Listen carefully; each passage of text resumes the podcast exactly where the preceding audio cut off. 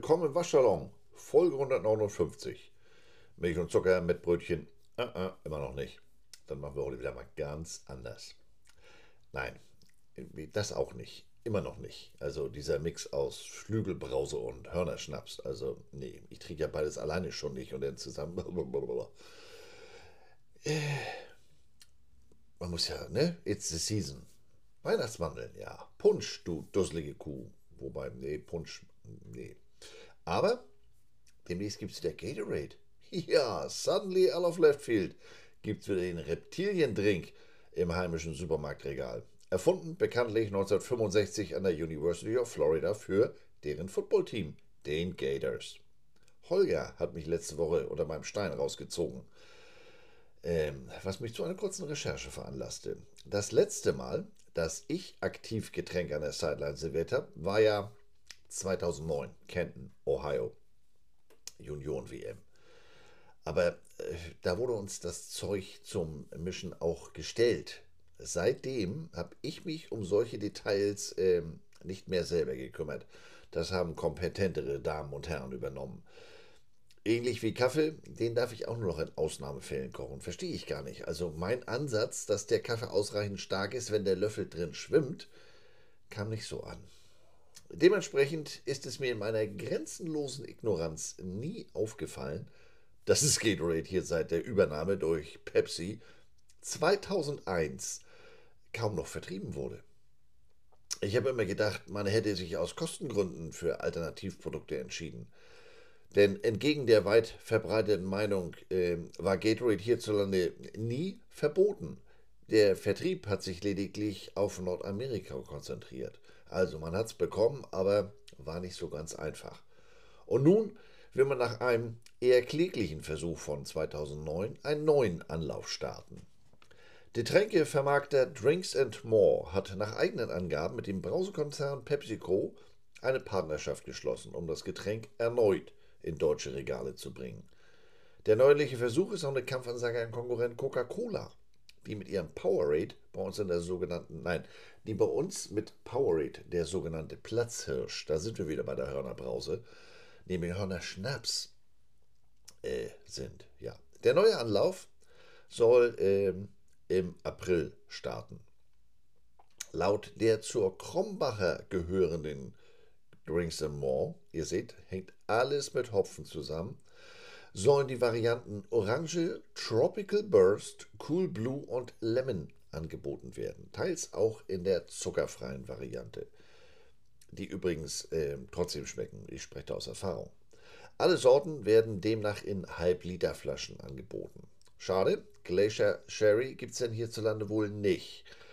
Also eine dieser zahlreichen natürlichen Geschmackssorten. Gletscherkirsche, wer kennt sie nicht? Ähm, wobei, wird mir das Zeug hierzulande schmecken? Also ist ja genauso wie Obstler, der schmeckt unterhalb von 1000 Meter Höhe auch nicht so richtig. Naja. Ähm, ich weiß, diese Woche ist eigentlich the most wonderful time of the year. Rivalry Week im College Football. Aber das habe ich ja hier schon wiederholt im Waschsalon behandelt, also thematisch. Da pausiere ich dann dieses Jahr mal. Und bevor ich jetzt mit dem zweiten, dem Colorado-Teil der Geschichte um Coach Leon Sanders, also known as Coach Prime, anfange, habe ich noch ein, zwei andere Themen, die ich hier mehr oder weniger kurz ansprechen möchte. Zuerst vom geplanten Live-Podcast äh, am vergangenen Sonntag kann ich gar nichts erzählen. Der fiel mich aus. Musste ausfallen. Meine Frau ist seit letzter Woche Montag heftigst erkältet. So zumindest die erste Vermutung.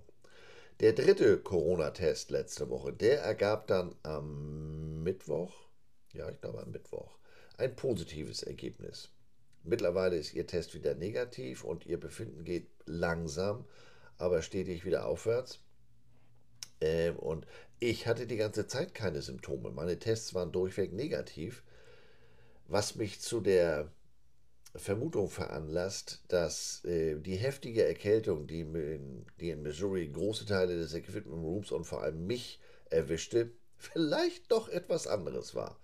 Hat da drüben ja, auf die Idee ist da drüben ja keiner gekommen. Also ich schon, auch äh, durch eure Fragen über Social Media angeregt, aber tja, naja, wie dem auch sei, ich will jetzt keine Diskussion über Sinn und Unsinn der offiziellen hierzulande geltenden Regeln vom Zaun brechen, nur so viel. Wir haben uns so verhalten wie zu Hochzeiten der Pandemie, sind nicht vor die Tür gegangen. Auch ich habe mich verhalten, als wenn ich positiv gewesen wäre. Man muss ja gegebenenfalls nicht, anderes, äh, nicht alles teilen. Ne? Und in diesem Fall schon gar nicht mit Carsten. Damit sind wir wieder bei dem Sonntag.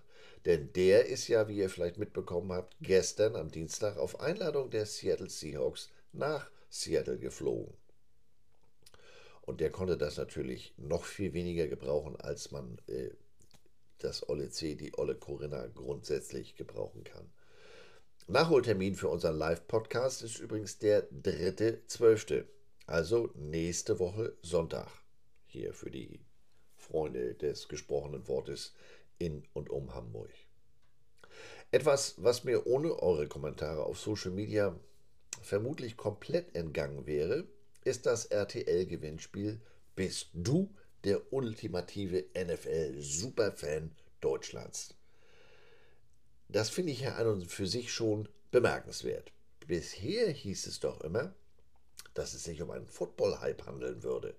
Außer im Waschsalon. Ich habe ja schon immer gesagt, das ist ein NFL-Hype. Aber und dennoch super Fan.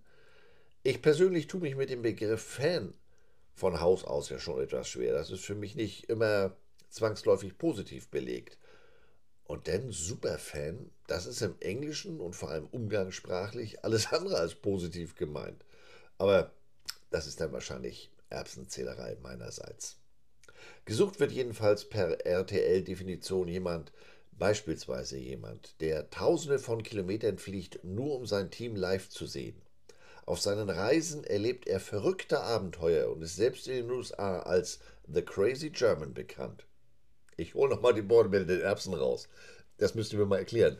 Äh, wie soll man denn zu seinem NFL-Team kommen, ohne dafür als Deutscher Tausende von Meilen zu reisen? Egal, pack die Erbsen mal wieder weg. Alternativ kann es auch ein Sammler sein, der die Wände seines Hauses äh, von Boden bis Decke mit Football-Merch bedeckt. Von signierten Trikots über seltene Fotos bis hin zu Erinnerungsstücken. Mein Gott, da war aber auch einer kreativ beim Texten. Da fällt mir spontan jemand ein, den ich in Frankfurt kennengelernt habe. Ähm, und der hat mir Fotos, genau solche Fotos gezeigt, von Boden bis Decke. Sowas habe ich bis dahin noch nicht gesehen. Vor allem hierzulande nicht. Und vor allem nicht, äh, wenn das Ganze dann nicht per Kauf oder Auktion zusammengekommen ist. Anderes mögliches Kriterium finde ich originell, ist mir auch schon mehrfach begegnet. Der Kreative, der von seinem Lieblingsteam inspiriert Kunstwerke, Lieder oder Geschichten ersinnt. So wie die ein oder andere Sideline-Reporterin, aber das ist eine Geschichte für einen anderen Tag. Ein Tattoo mit dem Logo seines Teams, Tja, das ist dagegen schon fast normal, würde ich sagen. Das ist mir schon vor 25 Jahren in der Football-Bundesliga hierzulande begegnet. Und ein weiteres Kriterium aus Sicht von RTL, NFL wäre der Wohltäter. Jemand, der Benefizveranstaltungen im Namen seines Lieblingsteams orientiert, äh, nicht orientiert, organisiert und Geld für wohltätige Zwecke sammelt, sich für Kinder und Jugendliche einsetzt der oder die ist zum Beispiel Trainer eines kleinen Footballteams und ein leidenschaftlicher Botschafter für American Football. Hä? Äh, also das passt nur so gar nicht für mich mit dem Begriff Superfan überein. Ich kenne wirklich unzählige Personen, die im Rahmen des Ehrenamtes im Football organisiert sind und die sind deshalb jetzt nicht überbordender Fan oder hegen eine überbordende Leidenschaft für ein NFL-Team. Aber anyway, nach dem Motto My House, My Rules kann RTL das ja freischnauze definieren. Ähm, ich bin jetzt durch euch in den letzten Tagen wiederholt per Mail, per wie auch immer gefragt worden, ob ich mich da auch beworben hätte. Aufeinander abgestimmte Klamotten, Caps, Schuhe. Von nicht nur einem Team, also die Waschsalonregeln. Check. The Crazy German, The German at Mizzou ist nicht auf meinem Mist gewachsen, war ein Zeitungsartikel. Check. Ich kümmere mich seit 1999 um Equipment und Wäsche auf den unterschiedlichsten Ebenen bis hin zur Nationalmannschaft. habe dabei unter anderem auch die Klamotten von äh, einigen RTL-Football-Moderatoren in den Fingern gehabt. Check. Ich reise seit 17 Jahren teils mehrmals im Jahr 4571 Meilen. Nee, da muss noch ein Hunderter auf der Straße dazu rechnen oder 7357 Kilometer durch die Luft, um dann vor Ort unentgeltlich im Equipment Room sozusagen Wäsche zu waschen. Double check. Von dem Team habe ich natürlich einige Originalhelme und ehrlich gesagt tonnenweise Klamotten, 17 Jahre. Ähm, und bei dem bloßen Gedanken an den Erzrivalen Kansas muss ich mir den Mund mit Reinigungsbenzin auswaschen. Ähm, und obendrauf mache ich dann auch noch einen Podcast mit Waschen im Titel. Ich bin mir zwar relativ sicher, dass es so einen Verwirrten wie mich hierzulande kein zweites Mal gibt, aber das ist ja alles mehr so aus Interesse an dem Sport an sich, for the love of the game. Oder College Football, wenn man so will. Also fällt alles nicht unter NFL-Hype. Ich bin raus. Aber garstig wie ich bin, sollte ich das vielleicht doch mal an RTL schicken.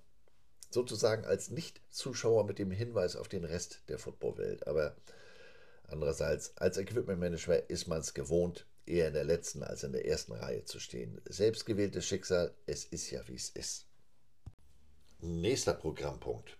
Wie nicht schwer zu erraten war, geht es auch diese Woche weiter in der Story rund um das Stein, Stein, ja Stein, ne? Stein Stealing äh, und die Footballer der Michigan Wolverines. Dazu hatte ich ja letzte Woche das Wort bizarr genutzt. Und ich hatte keine Ahnung, dass es sich da erst um den Anfang handelt in die Geschichte, seitdem immer überraschender und geradezu abgefahrener wird. Geradezu schon traditionell war wieder der Freitag der Tag, an dem das Story-Karussell so richtige Fahrt aufnahm. Wir erinnern uns, am vorvergangenen Freitag verhängte der Big Ten Commissioner eine Strafe, nach der Michigans Head Coach Harbour während der drei verbleibenden Regular Season Spiele Michigans nicht an der Sideline stehen darf, aber ansonsten an allen Football-Aktivitäten wie Training oder Recruiting teilnehmen darf. Das ist ja mal eine Strafe, ne? Also du darfst morgens um 8 kein Fernsehen gucken, ab 9 erst wieder. Zuvor hatte Michigan sich zwar grundsätzlich zu den Vorwürfen schuldig bekannt, aber zum einen sah man das in Ann Arbor als minderschweren Regelverstoß an. Denn äh, in den Augen der Wolverines und auch teilweise in den Augen des Waschsalons tut das ja sowieso jeder. Außerdem gab es keine Beweise dafür, dass der Headcoach darin involviert war oder überhaupt davon wusste. Und schließlich die NCAA als höchste Instanz, die hatte sich bislang auch noch nicht näher dazu geäußert. Also alles etwas merkwürdig und etwas hastig. Möglicherweise zu großer Druck auf der vorderen Hauptfontanelle. Man weiß es nicht so genau. Wie das dann bei solchen Geschichten geradezu üblich ist, äh, wurden dann die Anwälte ins Spiel gebracht. Äh, man einigte sich sozusagen, man einigte sich eben nicht. Man wollte sich vor Gericht auseinandersetzen und am vergangenen Freitag sollte es dazu zu einem Gerichtstermin kommen, zu einer Anhörung. So zumindest ist der Plan. Aber dann kam es alles anders. Wie sich herausstellte, hatte die Verwaltung von Michigan, das Athletic Department und deren Anwälte vorletzte Woche absolut recht, als sie die Big Ten beschuldigten, bei der Verhängung der Drei-Spiele-Sprache Sprache, Sperre gegen Jim Harbaugh zu Recht voreilig gehandelt zu haben. Die Big Ten hätte mal besser eine Woche warten sollen, äh, bis dann sozusagen der andere Schuh in dieser Sache fällt, nicht? Ähm, in Sachen, ich nenne es mal, fortgeschrittenes Scouting.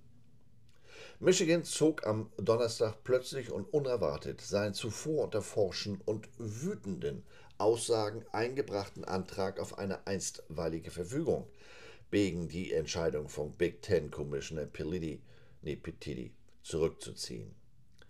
Man war offenbar zum Schluss gekommen, ja, also die Suspendierung, das ist jetzt doch kein irreparabler Schaden, so wie man das vorher noch genannt hatte. Und 24 Stunden später feuerte man plötzlich den Linebacker-Coach Chris Partridge. Da machte das Ganze noch viel mehr Sinn. Austin Meek von The Athletic berichtete, dass Michigan-Quellen glauben, dass besagter Partridge, besagter Linebacker-Coach, die NCAA-Untersuchung über Michigans angebliches persönliches Scouting-Schema behindert hat. Und ähm, auch hier hat man aber nicht festgestellt, jedenfalls nicht nach außen kommuniziert, dass er direkt beteiligt war. Passt ja nicht so ganz, wenn man ihn dann entlässt, nicht?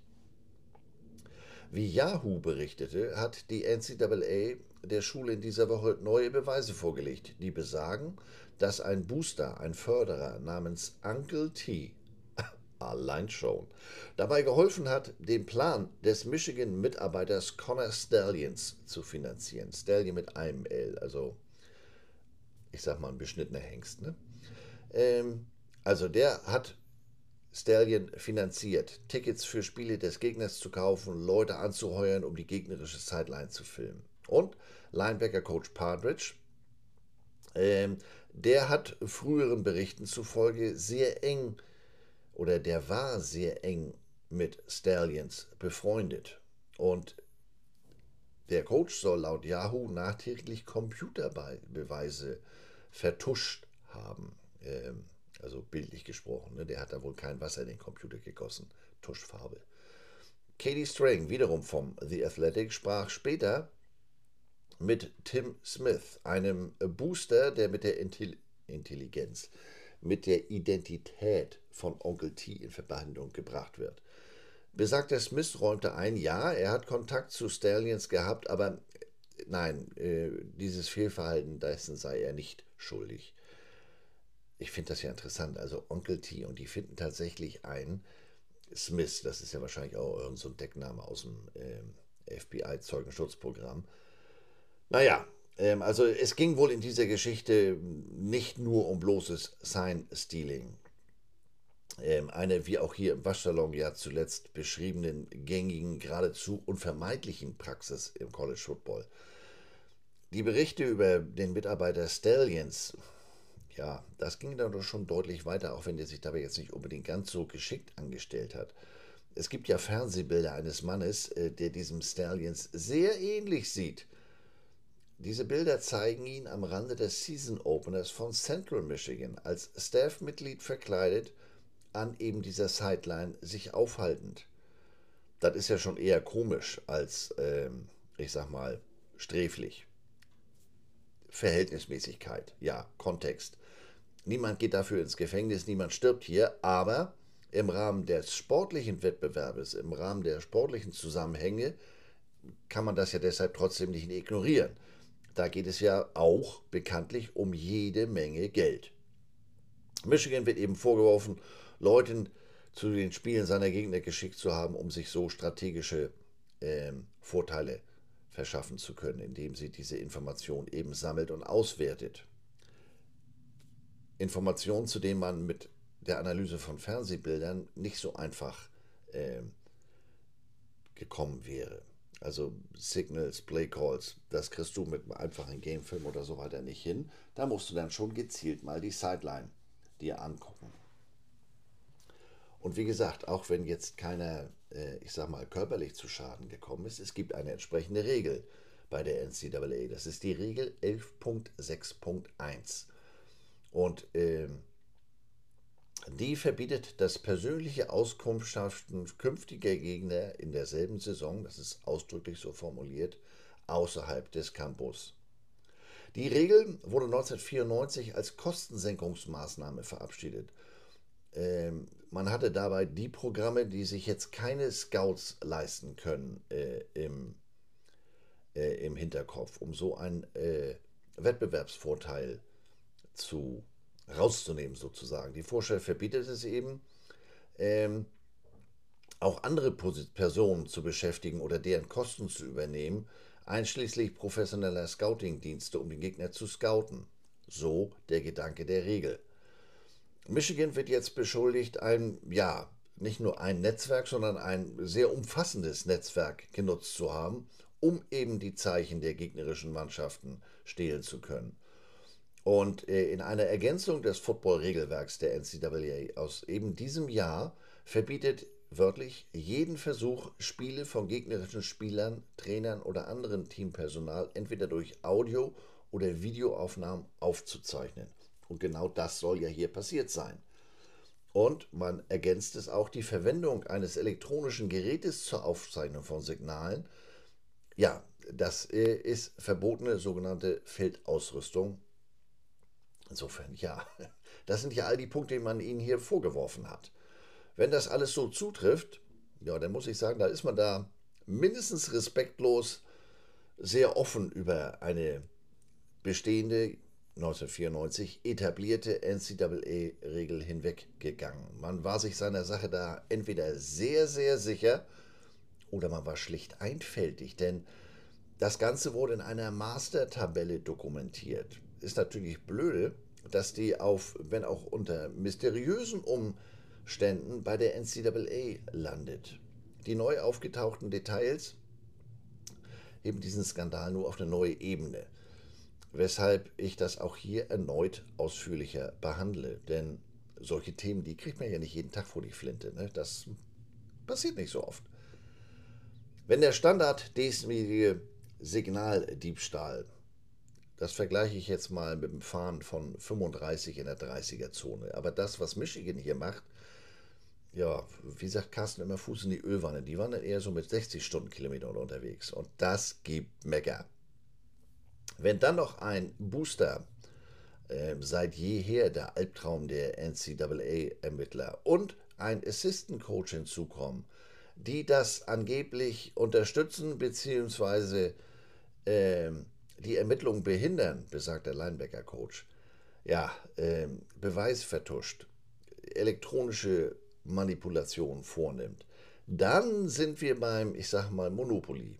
Gehen Sie direkt ins Gefängnis, nehmen Sie keine 200 Dollar auf oder sind es 2000? Ich habe das lange nicht gespielt.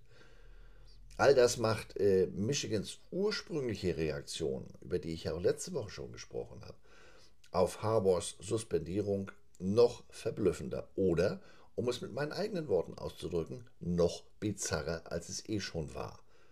Zunächst will man äh, seine Conference vor Gericht ziehen, die verklagen, eine einstweilige Verfügung gegen die Entscheidung erwirken. Man gibt sich als edler Verteidiger des Rechts auf ein ordnungsgemäßes Verfahren. Stichwort äh, übereilig gehandelt.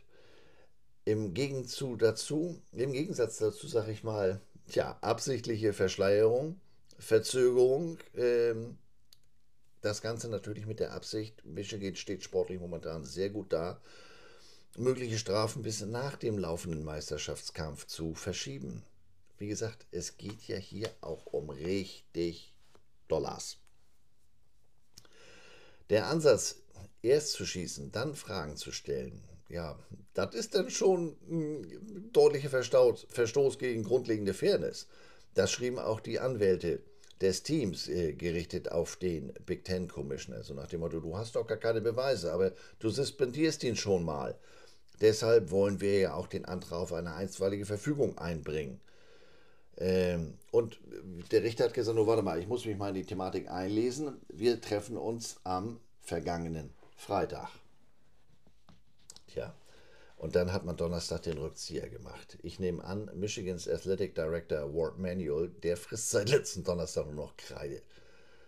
Denn der war ja vorher in seinen Äußerungen, äh, zum Beispiel kurz vor dem Penn State-Spiel am, äh, am vorvergangenen Samstag, wenig zurückhaltend. Der hat gesagt, jemand persönlich oder gleich die ganze Universität nicht mögen, äh, ohne dass es Beweise gibt, dass man, man glaubt, dass man etwas weiß. Ähm, dass man, dass, dass jeder hätte das wissen müssen. Also das ist doch kein Grund, jetzt jemanden zu suspendieren. Also geht ja ganz klar gegen die Entscheidung, so nach dem Motto, Leute, ihr habt nichts, äh, nichts Konkretes und äh, bestraft ihn trotzdem. Ja, grundsätzlich richtig, wenn das Wörtchen wenn nicht wäre, nicht? Wenn denn alle so unschuldig wären wie gedacht oder auch nur behauptet. Denn auch äh, wenn er noch einräumte, also der Athletic Director, dass natürlich niemand an der University of Michigan glücklich sei, von den Anschuldigungen und vorläufigen Beweisen zu hören, spottete er nichtsdestotrotz über die anderen Coaches der Big Ten und äh, seine Athletic Director Kollegen. Die könnten seinen Worten nach äh, eigentlich froh sein, dass jetzt jemand zur Rechenschaft gezogen wurde. So nach dem Motto, naja, wenn man uns jetzt hier genau auf die Finger guckt, dann guckt man bei euch nicht so genau hin. Sprich, der war sich seiner Sache ganz sicher. Der war sich sicher, hier, guck rein in meinen Kleiderschrank, absolut sauber. Oder er hat einfach wirklich keine Ahnung gehabt, was da in den Niederungen so passiert. Ähm, denn ich sag mal, wenn sie es gewusst hätten, dann hätten sie sicher vorgezogen, ähm, dass es bei der durch den Big Ten Commissioner ähm, gefallene Entscheidung bleiben würde. Und ähm, es eine im Verhältnis natürlich geringe Strafe gibt. Wie gesagt, man hat jetzt gespielt gegen Penn State, man hat gegen Maryland gespielt, diesen Samstag gegen das Ohio State. Sportlich ist man so aufgestellt, dass man das notfalls auch ohne den Bebrillten mit der Bügelfalte an der Sideline aushalten kann. Ähm, denn ähm, wenn die NCAA tätig wird, ist das zwar keine Garantie, dass es zu heftigeren Strafen kommt. Man hat ja nur in den letzten Jahren gesehen, äh, schönen Gruß nach Lawrence, Kansas und sein Auröster Adidas, dass die selbst unter Zuhilfenahme der FBI teilweise nicht zu Potte kommen. Oder ähm, wenn sie denn zu Potte kommen wollen, das rechtlich auf so dünnen Füßen steht, dass es dann vor Gericht wieder umgekippt wird. Schönen Gruß nach North Carolina. Akademischer Betrug ähm, über 18 Jahre und da ist auch nicht viel mehr als ein Du-Du-Du passiert. Im Gegensatz zu Missouri, wo es zu einem einzelnen losgelösten Vorteil kam und äh, die gleich mit Bohlbann und was weiß ich nicht was bestraft wurden. Also durchatmen, Wusa. Aber, na guck, diesmal scheint es, dass die Ermittler der NCAA tatsächlich in der Lage waren, jemanden auffliegen zu lassen. Insbesondere Linebacker-Coach Partridge, von dem Yahoo berichtet, dass er eben ähm, von Stallions Plan möglicherweise nichts gewusst haben soll, aber nichtsdestotrotz später versucht hat, Computerdateien zu zerstören, die genau das dokumentieren. Ich habe mich nicht versprochen, das ist völlig richtig, das eine passt nicht zum anderen. Ich weiß nichts darum, aber es gibt Beweise, die ich jetzt mal versuche zu vernichten. Ach so. Ähm, ohne zu wissen, was die NCAA noch alles aufdecken könnte, ist eines klar. Harbors Suspendierung, das ist ein Klaps aufs Handgelenk im Vergleich zu den Alternativen, äh, die man hätte verhängen können, die auch die Big Ten hätte verhängen können. Umso bemerkenswerter äh, ist es, dass die Big Ten am vergangenen Donnerstag, als Michigan seine Klage zurückzog, verkündet hat, ja, die Untersuchung ist abgeschlossen. Was ist? Äh, es gibt doch nach wie vor keinen Beweis für die Beteiligung des suspendierten Head Coaches. Also wie sagt man im Spätzleland, das hat doch einen Geschmäckle, da stimmt doch was nicht. Auf der anderen Seite, wie gesagt, Money Talks, es geht um Geld. Der Hauptgrund äh, dafür, dass der Commissioner sich einschaltete, anstatt auf die NCAA zu warten, ähm, das war nach seinen eigenen Worten der Beweis, dass besagter Mitarbeiter, dass der kastrierte Stallion, nein, der kastrierte Hengst, Entschuldigung, der Stallion mit einem L, ähm, Karten für das Spiel für den 21. Oktober gekauft hatte, nämlich für das Spiel Penn State gegen Ohio State. Beides Gegner ähm, in dieser Saison. Gegen Penn State hat man schon gewonnen, gegen Ohio State spielt man diese Woche. In der förmlichen Mitteilung äh, an Athletic Director Manuel äh, letzte Woche sagte es, äh, hieß es dann, man hätte die Durchsetzung der äh, Sportlichkeitsregeln, der Sportsmanship Policy mit einer angemessenen Disziplinierung in dieser Saison angesichts der festgestellten Verstöße der Universität in dieser Saison äh, einhalten wollen. Es geht ja auch um den Ruf der Conference und ihrer Mitgliederinstitutionen. Man müsse diese schützen und sicherstellen, dass unsere Wettkämpfe auf dem Spielfeld ehrenhaft und fair sind. Ja, mhm.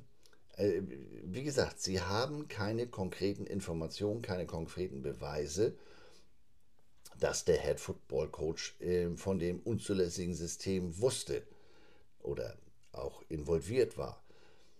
Aber man hat sich äh, für die, diese Strafe dann äh, entschieden. man hat auf eine folgenschwerere Strafe verzichtet. Man hätte ja auch sagen können, pass mal auf, hier werden Siege ab, äh, aberkannt. Ähm, ihr seid für das Conference Championship Game nicht zugelassen. Natürlich macht er das nicht. als Big Ten Commissioner ist er ja natürlich sehr daran interessiert, dass seine Conference so gut wie möglich dasteht.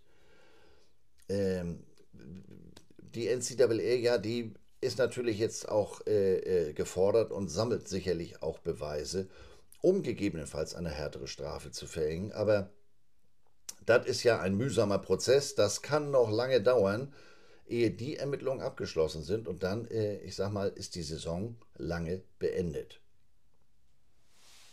Harbour mag von diesen äh, Handlungen nichts gewusst haben, mag nicht involviert worden sein. Aber der ist erst vor zwei Monaten äh, gerade von der Drei-Spiele-Sperre zurückgekommen, weil da während äh, Covid im Recruiting nicht so alles ganz akkurat lief. Entschuldigung. Bei der Rückkehr hat er versprochen, also Michigan, unser Programm, das ist jetzt von jetzt an der Goldstandard, was die Einhaltung der Regeln anbelangt. Ähm, ja, da ist er wieder der Monday Morning Quarterback, der alles besser weiß als der am Freitagabend. Das hört sich jetzt natürlich alles, ähm, was da so aus Ann Arbor kommt, geradezu lächerlich an. Ne? Ähm, da war ja noch was, was habe ich hier stehen? Die Einstellung von Shemi, der heißt tatsächlich Shemi Schembeckler, das ist der Sohn von Bo Schembeckler, Trainerlegende als Assistent des Rekrutierungsleiters durch Harbour. Ja, den hat man eingestellt und drei Tage später wieder rausgeschmissen, als man festgestellt hat, oha, der Kamerad ist auf Twitter aber mal ganz rechts draußen unterwegs. Also jede Menge rassistische Kommentare. Dann, wie gesagt, äh, unzulässige Rekrutierungsmaßnahmen während Covid 2020, 2021. Und jetzt die Geschichte. Äh, da kann man denn auch so die, die Michigan-Fangemeinde, die Spieler und das Mantra Michigan against the world, Michigan gegen den Rest der Welt, ein Verkaufsschlager auf T-Shirts, ja, kannst du eigentlich nur drüber, drüber äh, lächeln. Ich weiß nicht, vielleicht ist das auch eine mentale Geschichte. Das ist unser Schlachtruf. Damit ziehen wir jetzt ohne unseren Headcoach gegen Ohio State. Es ist alles ein bisschen so ähm, ernsthaft. Und bei dem Wort ernsthaft darf ich natürlich eins nicht unter den Tisch fallen lassen. Uncle T, Onkel Tom, da fällt mir nicht nur spontan ein ganz bestimmter Michigan Alumni ein, der sich mit solchen Dingen nicht nur auskennt, sondern auch die nötigen finanziellen Mittel für die bei den New England Patriots erfolgreich getesteten Praktiken erneut umsetzen könnte. Ja, genau, ich rede von Tom Brady. Okay, das war jetzt nicht ernst gemeint, aber ähm, wer das Ganze die Woche verfolgt hat, das war natürlich eine Vorlage, die konnte ich nicht so einfach äh, äh, liegen lassen. Das Ganze ist natürlich insofern noch bedauerlicher, als dass äh, Michigan dieses Jahr, wie gesagt, sportlich echt gut drauf ist. Und auch wenn ich kein ausgesprochener Michigan-Fan bin, Ohio State mache ich jetzt noch viel weniger. Äh, ich entschuldige mich ausdrücklich bei Ole. Ähm, Polunder Paule, der Lapdancer, also die haben ja nur auch so einige Kapitäne am Ruder gehabt, die besser nicht anfangen sollten, mit Steinen zu schmeißen oder auch nur mit dem Finger auf andere zu zeigen, ne? Go Blue. Nur aber genug der einleitenden Worte. Ähm, jetzt geht's auf nach Boulder, Colorado. Wir erinnern uns an das Ende der letzten Folge, wo der neue Head Coach der Colorado Buffaloes seinen Kader umkrempelte, wie es noch kein Coach im College Football zuvor getan hatte. Ähm, ich brauche mal ein bisschen mehr Licht, damit ich besser höre. Ja, so. Ähm, Tine Wittler, deine Mutter.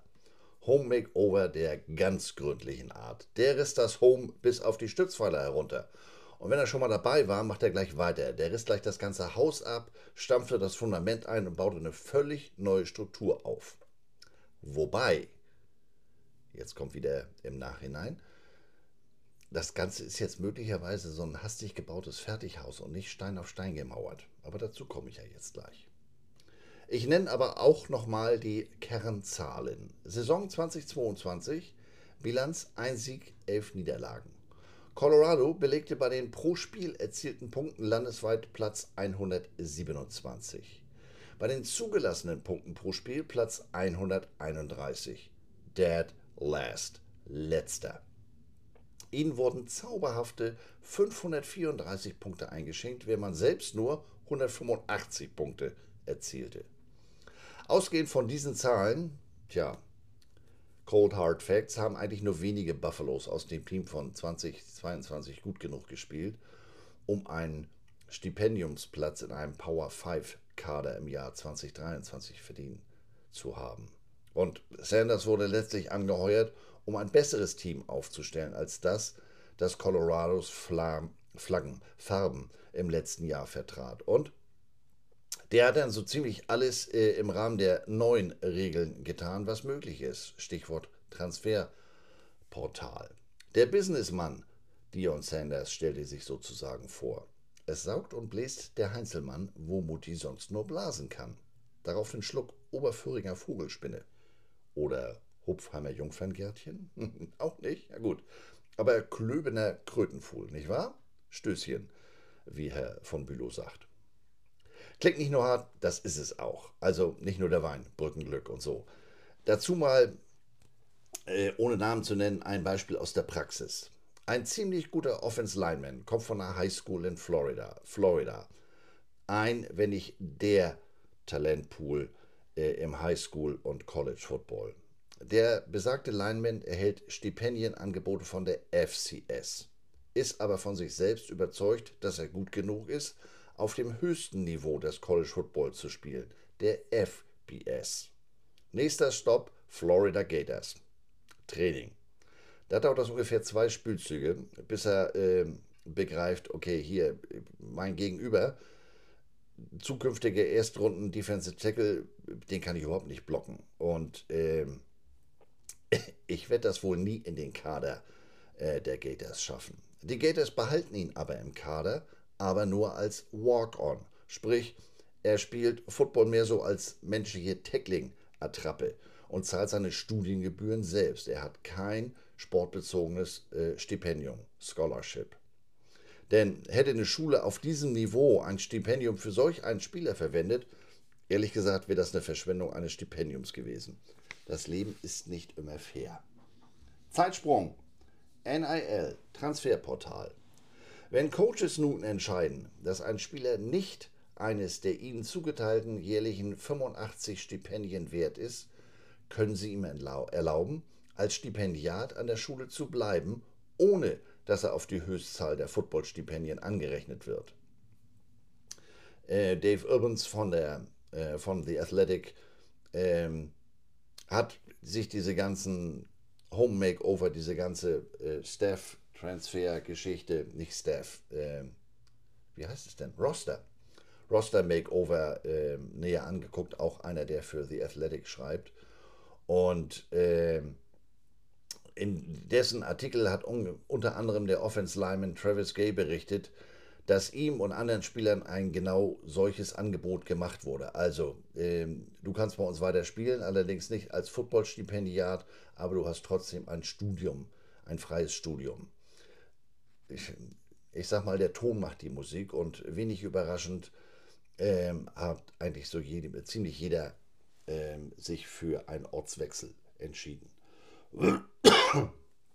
Es gab jetzt reichlich Stimmen, die mit dieser neuen, ohne Frage harschen Realität reichlich Probleme hatten. Denn es ist nicht nur ein Songtitel, in diesem Fall stimmt es ja wirklich so, ist The End of the World as We Know It, das Ende der Welt, wie wir sie bisher kannten nichts ist ja, was das anbelangt, im College Football noch so wie, wie ich sag mal, wann habe ich damit angefangen? Ende der 80er. In den Augen der Kritiker hat die Schule ihr Versprechen gebrochen, das man in Person durch Sanders äh, Coaching-Vorgänger Carl Dorrell gegeben hatte. Man hatte diese Spieler als Scholarship-Spieler rekrutiert. Ja, vielen von denen dürfte klar gewesen sein, dass ihre Footballkarriere mit dem College-Abschluss bei Colorado enden wird. Und Dementsprechend, ohne dass ich das jetzt äh, Name für Name belegen könnte, werden die sich äh, auf die Gegenleistung der Schule, sprich auf ihr Football-Stipendium ermöglichtes Studium konzentriert haben. Und das hat man jetzt eben, ähm, die Möglichkeit hat man ihnen nun genommen. Und wie wir wissen, Studiengebühren USA, so ein Studium muss man sich leisten können. Das ist ohne den Sport äh, oftmals gar nicht möglich. Coach Sanders sagte den Spielern von Colorado von Anfang an, dass er die meisten von ihnen ersetzen äh, werden wird. Und in der Aprilwoche vor dem Spring Game wiederholte er das gegenüber den da noch verbliebenen Spielern. Er forderte die Spieler auf, ihre Position Coaches zu fragen, wo sie im Einzelnen stehen. Und er warnte sie, äh, dass das live auf ESPN übertragene Spring Game möglicherweise ihr letzter Auftritt als Footballer in Boulder sein könnte. Er sagte, Fakten sind Fakten.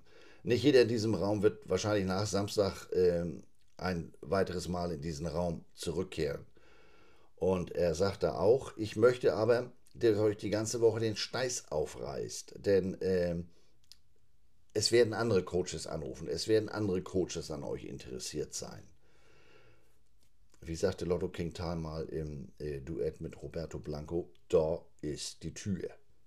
Ist aber doof, dass äh, man die Ausgangstür vollgestellt hatte und äh, man so eben keinen ungehinderten Abgang ermöglichte für die ehemaligen Stipendiaten.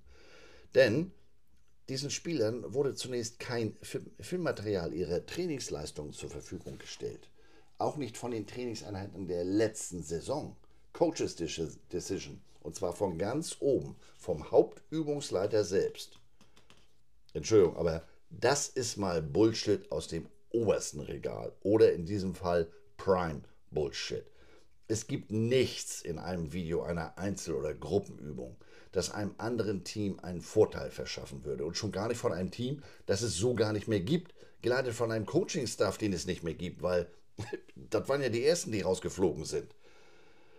Da zeigte sich die hässliche Seite des Geschäftsmannes Prime.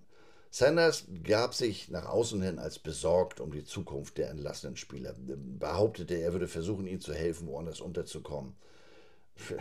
Ich sag mal, äh, vielleicht hat er auch Zucht bekommen, ne? Dreh dich um, dann drückt's.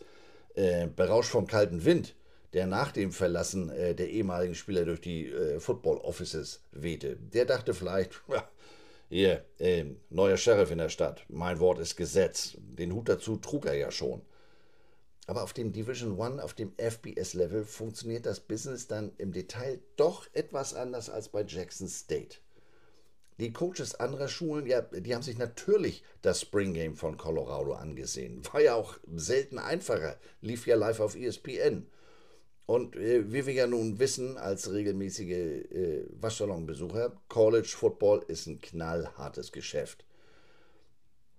Und äh, das gilt überall in unterschiedlicher Ausprägung.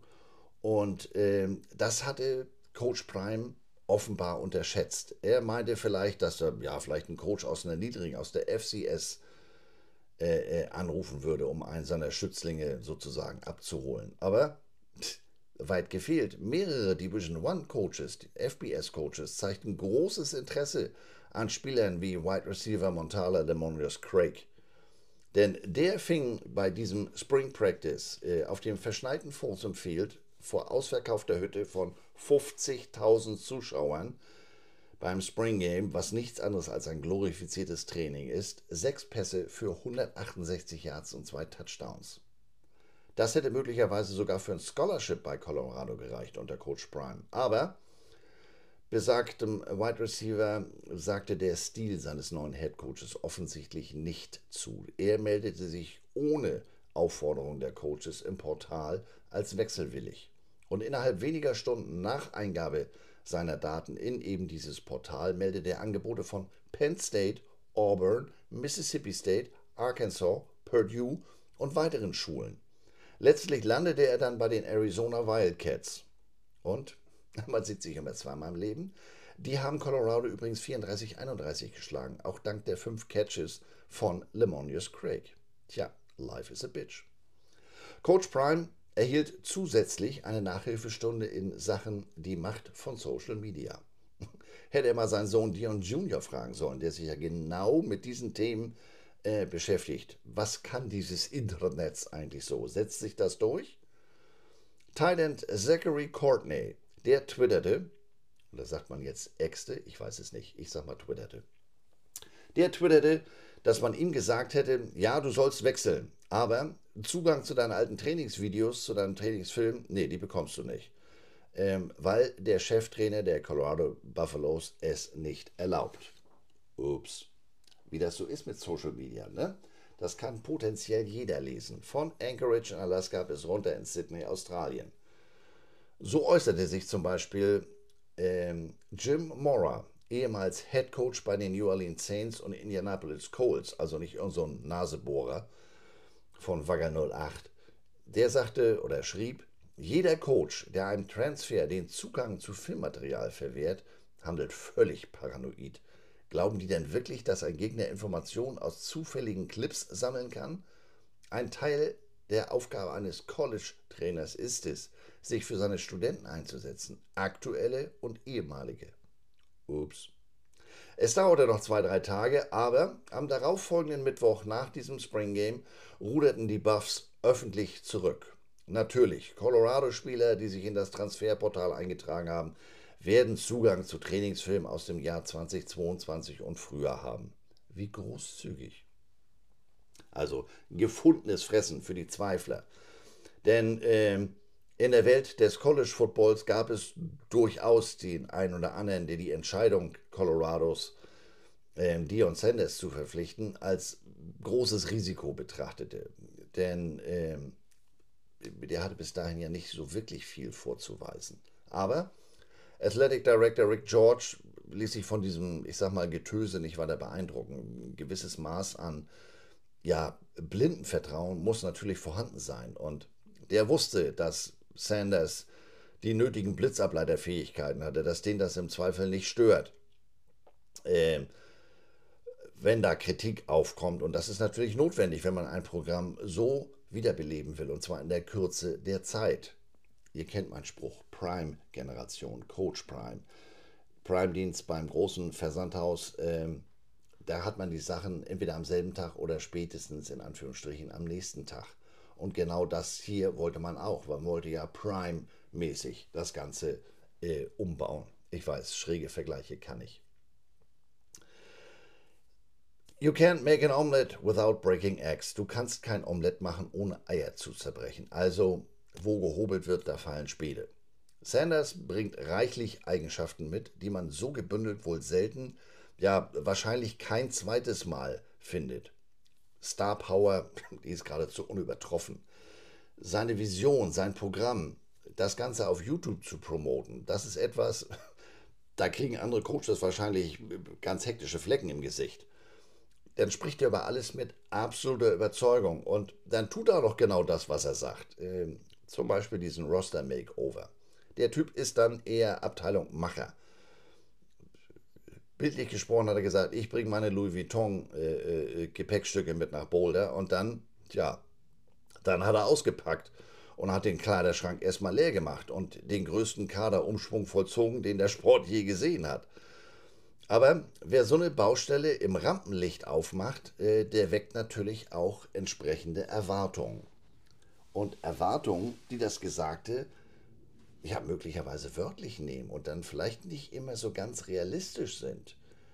2022 nur ein Sieg, jetzt ein völlig neues Team. Plötzlich wurde das lokale Wörterbuch in äh, Boulder um Dinge wie Bowl Game erweitert oder Heisman. Im Hintergrund singt Fräulein Menke hohe Berge, The Sky is the Limit in Colorados Rocky Mountains. Doch, wie wir wissen, Sowas hat seinen Preis. Was nichts taucht, kostet nichts, sagt man hier in Hamburg. Deshalb erhielt Coach Prime in seiner zweiten College-Coaching-Station, der ersten auf dem höchsten Level, gleich einen Fünfjahresvertrag über 29,5 Millionen Dollar. Und damit wurde er über Nacht aus dem Stand der 32. bestbezahlteste Coach im College Football. Das muss man auch erstmal können. Aber die Investition schien sich zu lohnen. Die guten Nachrichten trudeln im vergangenen Dezember weiter in Boulder ein. Am 21. bzw. 22. Äh, Dezember trafen Sanders beide Söhne, der eine Quarterback, der andere Cornerback, sowie Wide Receiver und Cornerback, der spielt tatsächlich beide Wege, Travis Hunter mittels Transferportal bei den Buffaloes ein.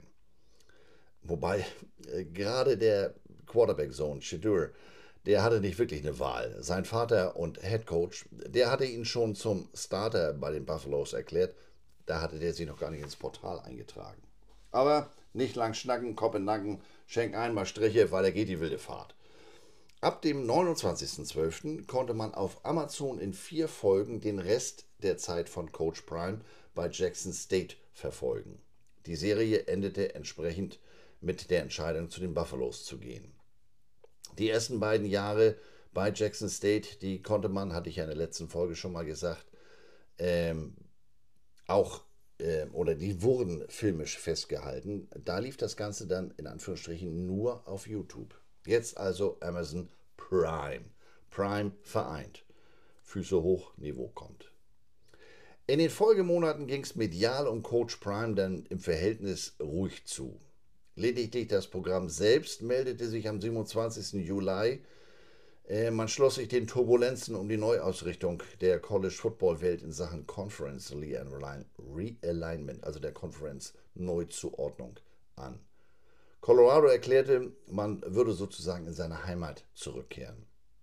Die Buffaloes waren seit 1948 Mitglied der Vorläuferorganisation Big Eight. Die wurde 1925 dann, 1995, Entschuldigung, dann die Big 12.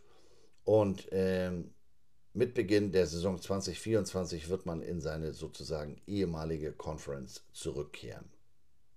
Und dann war es am 2. September endlich soweit. Season Opener im Football.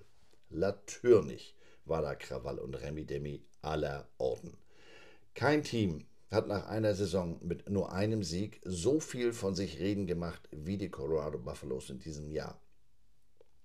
Angeführt von ihrem neuen Trainer Dion Sanders, Coach Prime und dem neuen Starting Quarterback Shadur Sanders stehen die Buffaloes seit Sanders Ankunft in Boulder im Rampenlicht der Medien. Aber trotz all diesem Hype ging das Team in diese erste Partie als krasser Außenseiter – Auswärtsspiel gegen die TCU Texas Christian Horned Frogs. Die hatten sich ähm, mit einer 65 zu 7 Klatsche gegen die Georgia Bulldogs äh, im Jahr zuvor aus dem National Championship Spiel verabschieden müssen. Damit nahm, ich sag mal, der Aschenputtel, die Aschenputtel-Geschichte der Frogs ihr, ihr Ende. Und die haben da wirklich einen guten Job gemacht. Die haben äh, ganze acht Spieler an die NFL Draft verloren, darunter ihren Starting Quarterback Max Duggan und Wide Receiver Quentin Johnson, der ging in der ersten Runde weg. Nichtsdestotrotz, im Preseason Ranking stand man immer noch an 17. Die Colorado Buffaloes waren als 20 Punkte Außenseiter gehandelt worden. Fox Sports traf die strategische Entscheidung, sich in den ersten beiden Wochen voll und ganz auf Colorado zu konzentrieren. Unter anderem wurde die Show Big Noon Kickoff vor dem Spiel nach Fort Worth, Texas verlegt, Austragungsort dieser Partie. Und man investierte auch links und rechts reichlich in Marketingressourcen. Wer wagt, gewinnt, zumindest in diesem Fall. Die Begegnung war das zweitmeistgesehene Spiel des Wochenendes. An 1 am Sonntag die Partie Florida State gegen LSU. 9,17 Millionen Zuschauer auf ABC. Colorado TCU war das meistgesehene Big Noon Saturday Spiel der Woche 1 bei Fox Sports. Ein Plus von 17% gegenüber dem Durchschnitt vom Vorjahr. 6,23 Millionen waren das damals. Es war das drittmeistgesehene Big 12 College Football Spiel der regulären Saison überhaupt auf dem Sender mit 7,26 Millionen Zuschauern. Spitzenwert an dem Samstag. Das Spiel, wie gesagt, Coach Primes Debüt als FBS Head Coach. Und was für ein Debüt. 45-42 Auswärtssieg. Quarterback Shadur Sanders warf bei seinem Debüt 510 Passing Yards, 38 von 47 Pässen im Ziel, vier Touchdowns, keine Interceptions, stellte nebenbei gleich einen Schulrekord auf. Auch Travis Hunter, wie gesagt, Wide Receiver und Defensive Back der Buffaloes, glänzte mit 119 Receiving Yards und einer Interception in der Red Zone. Sohn Shiloh, der DB, führte das Team mit 10 Tackles an. Alter, picture perfect. Mehr geht nicht. Laut Dion hatte sein Sohn, ähm, Shadur, eine zusätzliche Motivation für dieses Spiel. Er sagte, als wir im Summercamp des Offense Coordinators waren, ja, der Offense Coordinator von dem Team, gegen das wir gerade gespielt haben, da hat der Shadur keine Beachtung, keinerlei Beachtung geschenkt. Ihr seht, es wird kein Detail medial nicht zur Sprache gebracht. Und ähm, ja, die Medien, die saugen das natürlich geradezu gierig auf. Auf drei separaten YouTube-Kanälen wurden die täglichen Ereignisse des Colorado Football Programms festgehalten. Und äh, am Samstag selbst war eine Handvoll Kameraleute mit schwarzen Coach Prime Shirts immer im Schlepptau dabei, um Sanders ersten, erste Saison, erste Station in Colorado entsprechend zu dokumentieren. Als die Buffaloes das Spielfeld gegen TCU betraten, ging Sanders auf jeden einzelnen Spieler zu, berührte ihn im Vorbeigehen. Sanders hat für die Saison We Comin', wir kommen, als offiziellen Slogan des Programms ausgegeben. Bei Jackson State, da war man noch ein bisschen bescheidener, da hieß es I Believe. Und schon nach dem einen Spiel hatte Colorado die Anzahl seiner Saisonsiege von 2022 wieder erreicht. Außerdem der erste Auswärtssieg der Buffaloes gegen einen Top-20-Gegner seit 2002. Yippie Kaye. Aber bei all dem Tamtam -Tam darf man ja nicht übersehen, dass die Buffs mit einem Plan zu Werke gingen. Die wussten, mit wem sie da auf dem Platz laufen. Offense-Koordinator Sean Lewis hielt den Pass-Rush von TCU mit einer Reihe von schnellen Pässen und Würfen links und rechts an den Rand des Spielfeldes im Schach, um so die Schnelligkeit, das Talent und die Fähigkeiten des wirklich tief besetzten Wide Receiver Kurs zu nutzen und gleichzeitig die bewusste, bekannte Schwäche der ja, in einer einzigen Offseason zusammengestellten Offense Line zu überdecken. Deshalb äh, lobte wohl auch Coach Sanders nach dem Spiel die Offense Line besonders und ähm, zog so die, die Zweifler die gesagt haben, naja, also die größte ist das ja nicht gerade, über die machte er sich so ein bisschen lustig. Ihr könnt euch vorstellen, dieser Start, das mediale Feuer in Boulder, das kam nochmal in ganz neue Höhen. Bonfire Deluxe. Und es wird wirklich, es wird sich um alles gekümmert und sei es die Gesundheit des Head Coaches. Das war ja auch schon in der YouTube-Serie vorab zu sehen. Also er ist da auch sehr offen. Dion Sanders hat seit einer Operation an einem ausgekugelten Zeh mit Blutgerinnsel in seinen Beinen zu kämpfen. Der fuhr äh, während seiner Zeit bei Jackson State lange Zeit mit dem Scooter durch die Gegend, weil Gehen keine wirkliche Option war. Er verpasste in seiner Zeit bei Jackson State drei Spiele, musste mehrere weitere Operation, Operationen über sich ergehen lassen. Darunter, äh, und das ist ja nur wirklich kein Spaß, die Amputation von zwei Zehen. Im Juni dieses Jahres musste er erneut operiert werden und als schlechtestes ähm, Ergebnisszenario stand die Amputation seines linken Fußes im Raum. Das konnte glücklicherweise vermieden werden, aber auch das natürlich ein Baustein im großen Hype-Gebilde rund um die drei Sanders-Jungs auf und neben dem Platz und die Colorado Buffaloes insgesamt. Im zweiten Viertel, nochmal auf die, auf die Fußgeschichte zurückkommt, im zweiten Viertel gegen TCU begannen Colorado Buffaloes Mitarbeiter äh, Sanders mit einem Hocker äh, zu begleiten, damit er sich zwischenzeitlich immer mal für eine kurze Zeit hinsetzen konnte. In der zweiten Halbzeit waren Mitarbeiter und Hocker äh, jedoch wieder verschwunden. Ich nehme mal an, so in Sachen der Optik, von wegen Schwäche und so. Natürlich sorgte die gegen TCU gezeigte Leistung dafür, dass die Lautstärke jetzt nur noch mehr zunahm, das Interesse noch intensiver wurde. Denn ehrlich gesagt, mit dem Sieg, das war ein regelrechter Schocker. Also bis auf die, die da auf und neben dem Feld in Schwarz-Gold gestanden haben, hatte das keiner so erwartet. Im Gegensatz zu seinen oder zu vielen seiner Coaches-Kollegen ist Coach Prime, ist Sanders an der Seitenlinie, aber ja, geradezu taubstumm. Also der ist nicht wirklich animiert.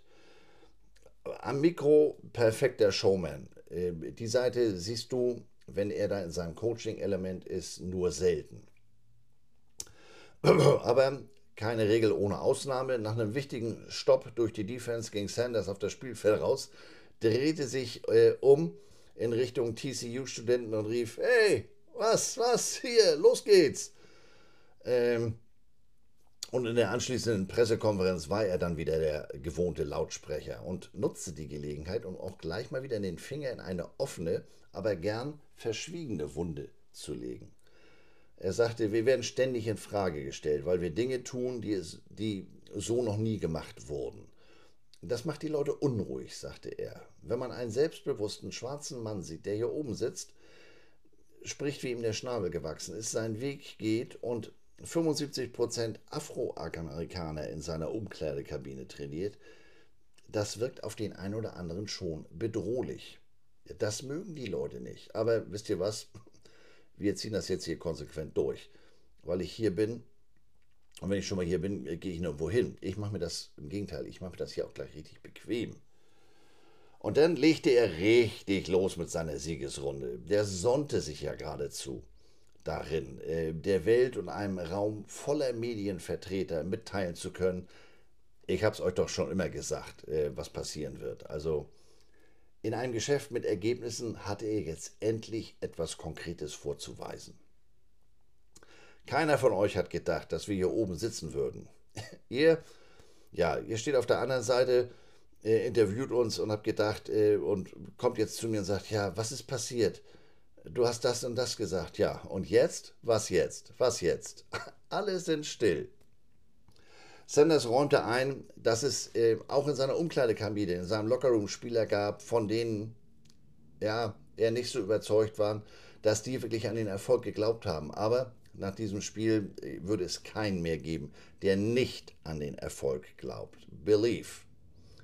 Sein größtes Feuerwerk, das sparte er sich dann für Ed Werder von ESPN auf. Das ist ein langjähriger NFL-Reporter mit Sitz in Dallas. Sanders an ihn gerichtet, What's up, Boss? Glaubst du jetzt daran? Wörder versuchte seine eigentliche Frage stellen zu dürfen, aber Sanders ließ ihn gar nicht erst zu Wort kommen. Hold on, warte mal. Äh, glaubst du es jetzt? Hä? Ich habe mir den Mist durchgelesen, den du geschrieben hast. Ich habe das alles durchgelesen. Alles. Nein. Äh, Wörter, denn darf ich jetzt mal eine Frage stellen? Aber Sanders ignorierte weiterhin. Glaubst du jetzt daran? Glaubst du es? Was soll ich glauben? sagte Werder. Du glaubst nicht. Du hast es ja gerade beantwortet. Du glaubst nicht. Nächste Frage. Was ist, besagt der Reporter, der Werder, der macht einen Großteil seiner Arbeit im Fernsehen. Also, das gab einen Retweet aus dem März, in dem er Sanders als prominenten Trainer, prominenten Coach bezeichnet hatte. Sprich, es war keinem klar, woran Sanders jetzt genau Anstoß genommen hat. Hat er da jemanden verwechselt? Egal, die Show geht weiter. Und Sanders, der Showmann, betonte Minuten später, dass er nicht nachtragend sei. Der richtete sich nochmal an Wörler. Ich möchte nur, dass du weißt, dass ich weiß, dass du wirklich nicht auf meiner Seite stehst, dass du wirklich nicht auf unserer Seite stehst. Du glaubst wirklich nicht, du willst nicht, dass ich gewinne. Ihr wollt nicht sehen, wie ich siege, wie ich Frieden und Freude empfinde. Ich weiß, dass ihr das nicht sehen wollt. Wie gesagt, im Zweifel hat er mit sich selber gesprochen. Nur um dann zu sagen, aber ich liebe dich. Denn warum sollte ich etwas anderes erwarten? Das war doch schon so, als ich gespielt habe, oder? Also, ich spiele jetzt einfach ein anderes Spiel. Ich bin zwar nicht auf dem Spielfeld, ich bin nicht mehr auf dem Spielfeld, aber ich kann es beeinflussen, was auf dem Feld passiert. Und dafür bin ich dankbar. Das bin ich wirklich. Aha, jetzt kommen wir der Sache schon näher. Der hat da einen Chip auf den on his shoulder, ein kleines Männchen im Ohr der fühlte sich schon zu aktiven Zeiten nicht äh, entsprechend gewürdigt. Und ich sag mal, die Storyline setzt er jetzt anscheinend fort. Äh, Sanders beendete dann seine, seine äh, Ansprache, stand auf und kurz bevor er dann äh, den, den Media Room verließ, drehte er sich nochmal um und hatte noch eine letzte Botschaft für die, äh, ich nenne es mal Gemeinde. Für die brauchte er dann auch kein Mikro. Er sagte, früher oder später werdet ihr glauben. God is great, sprach's und äh, verließ den Saal.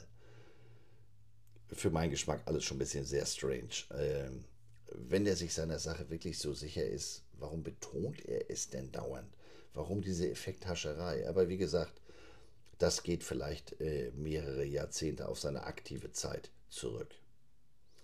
Weiter ging die Reise mit dem Heimdebüt gegen Nebraska ein natürlich ausverkauftes Haus, aber nicht nur für dieses Heimspiel, alle Heimspiele 2023 sind dank des Prime-Hypes zum ersten Mal in der Geschichte der Colorado Buffaloes ausverkauft. Colorado befand sich immer noch im Höhenflug nach dem Sieg gegen TCO. Das war die ganze Woche das Gesprächsthema im College Football. Aber erstaunlicherweise wirkte sich das nicht negativ auf ihre Leistung aus. Die Buffaloes, die waren gegen die Cornhuskers das ja gelassenere Team, wirkten besser vorbereitet. Nebraska machte dagegen schon beim Warm-up den ersten Fehler, als es sich zum Pre-Game-Gebet, zum Pre-Game-Prayer auf dem Logo der Buffaloes gemütlich machte. Ja, und so ging es dann weiter. In der ersten Halbzeit drei Turnover von Cornhuskers Quarterback Jeff Sims, zwei verlorene Fumbles, eine Interception, Ergebnis 13 zu 0 Rückstand zum Halbzeit T. Dion Sanders selbst, der war unter der Woche vor dem Spiel nicht so daran interessiert, den Hype um sein an 22 geranktes Team weiter zu steigern. Vielmehr forderte er sein Team auf, Leute, geht vernünftig mit dem Erfolg um ähm, erkennt an, dass vieles von dem, was da gesagt wird, möglicherweise nicht der Realität entspricht. Und bereitet euch auf, äh, auf das Spiel entsprechend vor. Und seine Botschaft schien anzuschlagen, denn wie gesagt, Colorado war das bessere Team. Quarterback Sanders war erneut on fire, 31 von 42 Pässen für 393 Yards, zwei Touchdowns und er lief auch noch einen weiteren Touchdown. Nebraska leistete sich insgesamt vier Turnovers. Die Buffaloes Defense beschränkte sie auf 119 Passing Yards und 222 Rushing Yards. Für Nebraska war das die 22. Niederlage in Folge gegen einen Gegner mit AP-Ranking, die zweithäufigste aktive Durchstrecke unter den Power 5 Teams. Und die Buffaloes verbesserten sich zum ersten Mal seit 2020 auf 2 und 0. Also zwei Siege, null Niederlagen.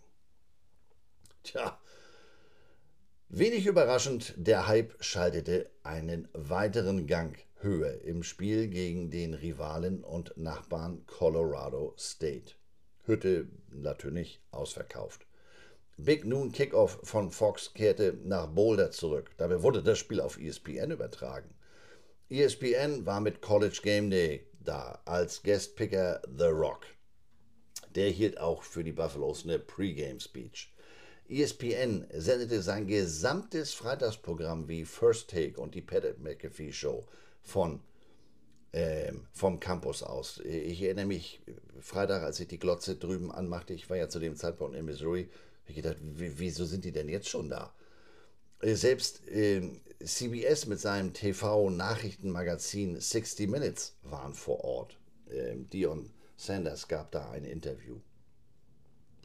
Am Game Day selbst hielt Dions Mutter eine weitere Pre-Game-Speech. Seine Mutter.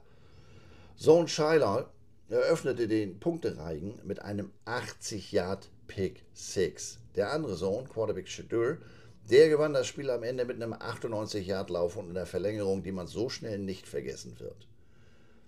Das Spiel, das erst um äh, 22 Uhr Eastern Time begann, sah nach Angaben von ESPN 9,3 Millionen Zuschauer. Der Spitzenwert lag zwischenzeitlich bei 11,1 Millionen Zuschauern und zwar zwischen 23 und 23.15 Uhr Eastern Time. Colorado, Colorado State war das meistgestreamte reguläre College Football Spiel aller Zeiten bei ESPN und das viertbeste reguläre Saisonspiel ohne Conference-Meisterschaften der letzten sechs Jahre bei ESPN-ABC. Die Zahl von 9,3 Millionen Zuschauern ist wirklich außergewöhnlich. Ein typisches Pac-12-Spiel am späten Abend, nachdem die Leute schon stundenlang seit mittags um 11, 12 Uhr College Football geguckt haben auf ESPN. Normalerweise schaltet da um und bei eine Million ein. Jetzt 9,3 in der Spitze 11,1. Und vor allem, Colorado hat ja jetzt nicht gerade gegen USC gespielt, die haben gegen ein Team aus der Mountain West gespielt.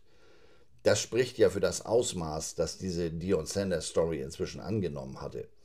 Es lässt sich jetzt natürlich nicht verbindlich sagen, aber ich könnte mir vorstellen, bei dieser Zahl an Zuschauern, dass da äh, Leute dabei waren, und zwar nicht zu knapp, äh, die haben zu viel, vorher noch nie Colorado Football geguckt. Äh, die sind vielleicht nicht mal regelmäßige College Football Zuschauer. die Hollywood- und Prominentenkomponente, Stichwort The Rock, ähm, die haben ein viel breiteres Publikum angelockt. Also die College Swifties sozusagen. Ja, der Hype äh, in der Woche vor diesem Rocky Mountain Showdown, der hatte auf sportlicher Ebene, sagen wir mal, mindestens bemerkenswerte Formen angenommen. Anlass war Colorado State Head Coach Jay Norvell. Der hatte vor dem Spiel gegen seinen Rivalen Colorado in seiner Call-in-Radio-Show gesagt, ich habe mich heute mit ESPN zusammengesetzt und wisst ihr was, das ist mir egal, ob man das jetzt in Boulder hört. Ich habe ihm gesagt, ich habe meinen Hut abgenommen, ich habe meine Sonnenbrille abgenommen. Wenn ich mit Erwachsenen spreche, nehme ich meinen Hut und meine Brille ab. Das hat mir meine Mutter so beigebracht. Shots fired. Das ist natürlich ein sofortiger Klassiker, ne? sogenanntes Bulletin Board Material. Bulletin Board Material, das sind Zitate von Spielern und Coaches des gegnerischen Teams. Die werden gesammelt zu Motivationszwecken. Guck mal, was der gesagt hat. Ähm, die werden dann im Meeting oder Lockerroom ausgehängt oder auch per Mail verbreitet und während, während der Woche durch die Coaches immer wieder thematisiert, damit das auch ja keiner übersieht. Ja, und diese Geschichte mit der Sonnenbrille, die fügte sich natürlich nahtlos ein in die Reihe, das hat die Welt noch nicht gesehen. Und entwickelte sich zu einer wirklich bemerkenswerten äh, Story zur richtigen Zeit am richtigen Ort. Für den Hersteller dieser Brillen, Blenders Eyewear.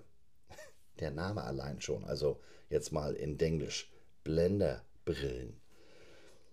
Chase Fisher, CEO des Unternehmens, der war an seinem Büro, als Coach Novell äh, dieses Interview gab, das dann auch ausgestrahlt wurde. Und von da an klingelte sein Telefon ununterbrochen und sagte, ich habe in der ersten Stunde um und bei 40 Textnachrichten über genau dieses Thema bekommen. Und im ersten Moment war ich ein bisschen unruhig. Oh Gott, ja, da wirft jetzt ein großer Schatten auf Dion Sanders geworfen. Und nicht nur auch ihn, sondern jede Menge Aufmerksamkeit für die Sonnenbrille. Und das lenkt ja natürlich auch Aufmerksamkeit auf, auf uns. Und heilige Scheiße, was habe ich getan? Man muss dazu wissen, Fischers Vater, großer Fan von Dion Sanders, der schickte seinem Sohn, dem Brillen-CEO, während der Saison 2022 wiederholt Artikel über Sanders Erfolge bei Jackson State. Und äh, guter Sohn wie der Chase ist, äh, fing er dann mal an, sich mit der Thematik zu beschäftigen und im April 2023 begannen dann Gespräche mit Sanders Team über eine mögliche Partnerschaft. Und Ergebnis, man wurde der bevorzugte Brillenpartner äh, von Colorado University Athletics. Sanders ist ja seit jeher oft mit einer Sonnenbrille zu sehen, egal ob drin oder draußen. Videos auf Sanders Instagram-Page. Äh, Sein Sohn Chedeur scherzt da mit ihm, dass er aussieht wie Mitglied der Rap-Gruppe City Girls. sagt mir jetzt nichts, aber wenn das so ist. Wie gesagt, der hat bei Interviews eigentlich immer eine Sonnenbrille getragen. Angefangen bei seinem berühmten Interview am Tag seines, äh, seiner NFL-Draft und das war 1989. Zunächst war sich CEO Fischer gar nicht sicher, ob man bis zu Beginn der Football-Saison überhaupt eine Produktlinie auf den Markt bringen könnte. Denn die Herstellung der Brillen dauert zwischen 90 und 120 Tagen. Und dann kommen nochmal weitere 30 Tage Versand per Schiff aus Übersee dazu. Aber wo ein Willi, da ein Weg. Rechtzeitig zum Saisonbeginn konnte man Coach Brian mit einer Brille ausstatten. Ganz nach Waschsalonregeln wurden dabei die Farben mit den CU-Teamfarben abgestimmt. Es gab zwei Modelle. Prime 21, das war seine Rückennummer zu aktiven Zeiten, heißt das gute Stück. Es gibt Prime 21 Gold und Prime 21 Black. Kostenpunkt jeweils 67 Dollar. Beziehbar über den Online-Shop, falls jemand interessiert ist. Blenders wollte die äh, Prime 21-Linie bereits am Freitag zur Vorbestellung freigeben. Was für ein glückliches Timing. Denn, wie gesagt, es gab ja unter der Woche dieses Interview und nun waren alle völlig fokussiert auf diese Sonnenbrille. Und das äh, verlieh der ganzen Geschichte einen ungeheuren Schub. Dabei konnte man die Brillen zunächst nur vorbestellen. Es gab erst 150 Stück und die gingen komplett an die Buffalos. Geschäftsmann Sanders beispielsweise überreichte bei seinem Interview am Freitag Pat McAfee ein Exemplar. Ja, und wie reagierte Coach Sanders auf diese Aussage seines Coaches-Kollegen? der, der nahm das sehr persönlich. Der sagte, ich kümmere mich um meine Angelegenheiten. Ich gucke mir Film an, also Gamefilm, äh, versuche mich vorzubereiten.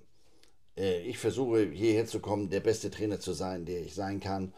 Äh, ich schaue auf und, und lese dann, ich gucke hoch und dann lese ich unseren Blödsinn, den sie uns überzählen. Warum äh, redet ihr über uns? Warum ähm, redet ihr überhaupt über Leute?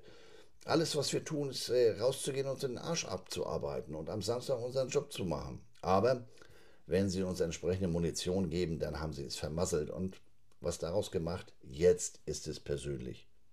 genau. Die anderen reden und du sagst nichts. Also der hat da schon eine sehr selektive Wahrnehmung. Aber das Ganze hat ja Kalkül. Nach dem Satz kriegten die Ohren Besuch. Der grinste ganz breit.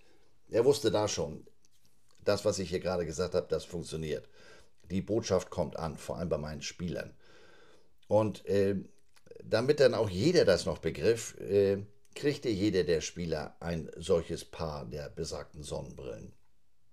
Natürlich wusste Coach Prime, dass sein Team jetzt noch mehr motiviert sein würde, es Colorado State am Samstagabend sozusagen heimzuzahlen. Heimzuzahlen, was denn? Ähm, er hat ja nichts Falsches gesagt, aber naja. ESPN freute sich natürlich auch äh, wie Bolle. Und der Brillenhersteller Blenders auch. An dem Wochenende alleine 72.000 Vorbestellungen für diese Brillen. 4,8 Millionen Dollar Umsatz. Yippie ki Das Spiel selbst, nach all den Sticheleien zwischen den Coaches, all den Trash-Talk und all den Anzüglichkeiten, tja, die spannendsten Momente zwischen diesen beiden Teams, ähm, das hatte jetzt nichts mit vermeintlichen Beleidigungen, Sonnenbrillen oder Hüten zu tun. Es ging wirklich um Football. Es hatte mit Football zu tun, denn dieser Rocky Mountain Showdown, der entwickelte sich zu einem viel engeren Spiel, als die meisten erwartet hatten. Colorado State, die hatten ihre ersten beiden Spiele verloren. Colorado, wie gehört, seine ersten beiden Spiele gewonnen. Klare Sache, sollte man meinen. Aber that's why they play the games. Und es war lange nicht alles so golden wie die Helme von Colorado. Die meiste Zeit des Abends sah das stark favorisierte Colorado-Team aus, als, tja, als wenn der Hype, äh, als wenn man sich in dem Hype nun verfangen hätte, sich weniger auf das Spiel konzentriert hätte, sondern sich dem Hype hingegeben hatte. Plötzlich lag man 28-17 zurück.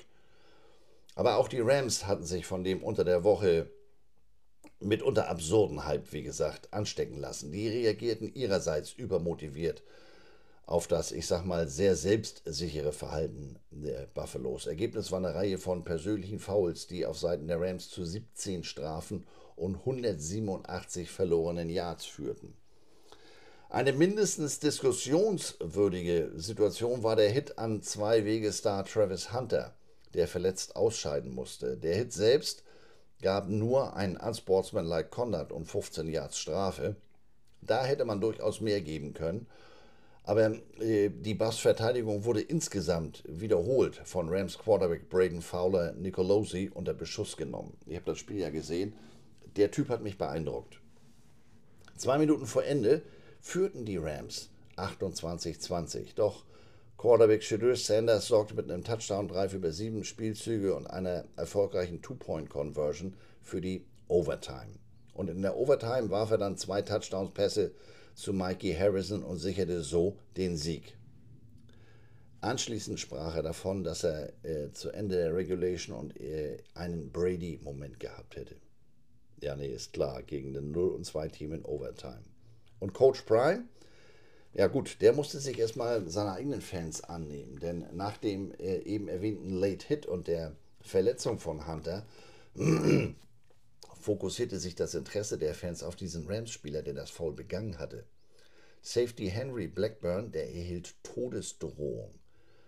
Also gerissene Leber hin oder her, das war die Verletzung nach diesem Hit, das wusste man da noch nicht. Ähm, Hunter kam für ein paar Spielzüge nochmal wieder aufs Feld der nächste, der mir mit Football is Family kommt, der hat hoffentlich Tampons in der Tasche für seine Ohren. Denn wenn ich mit meinem anschließenden Rennen fertig bin, werden dem Übermittler dieser dusseligen Weisheit die Ohren bluten. Versprochen. Ich schwöre.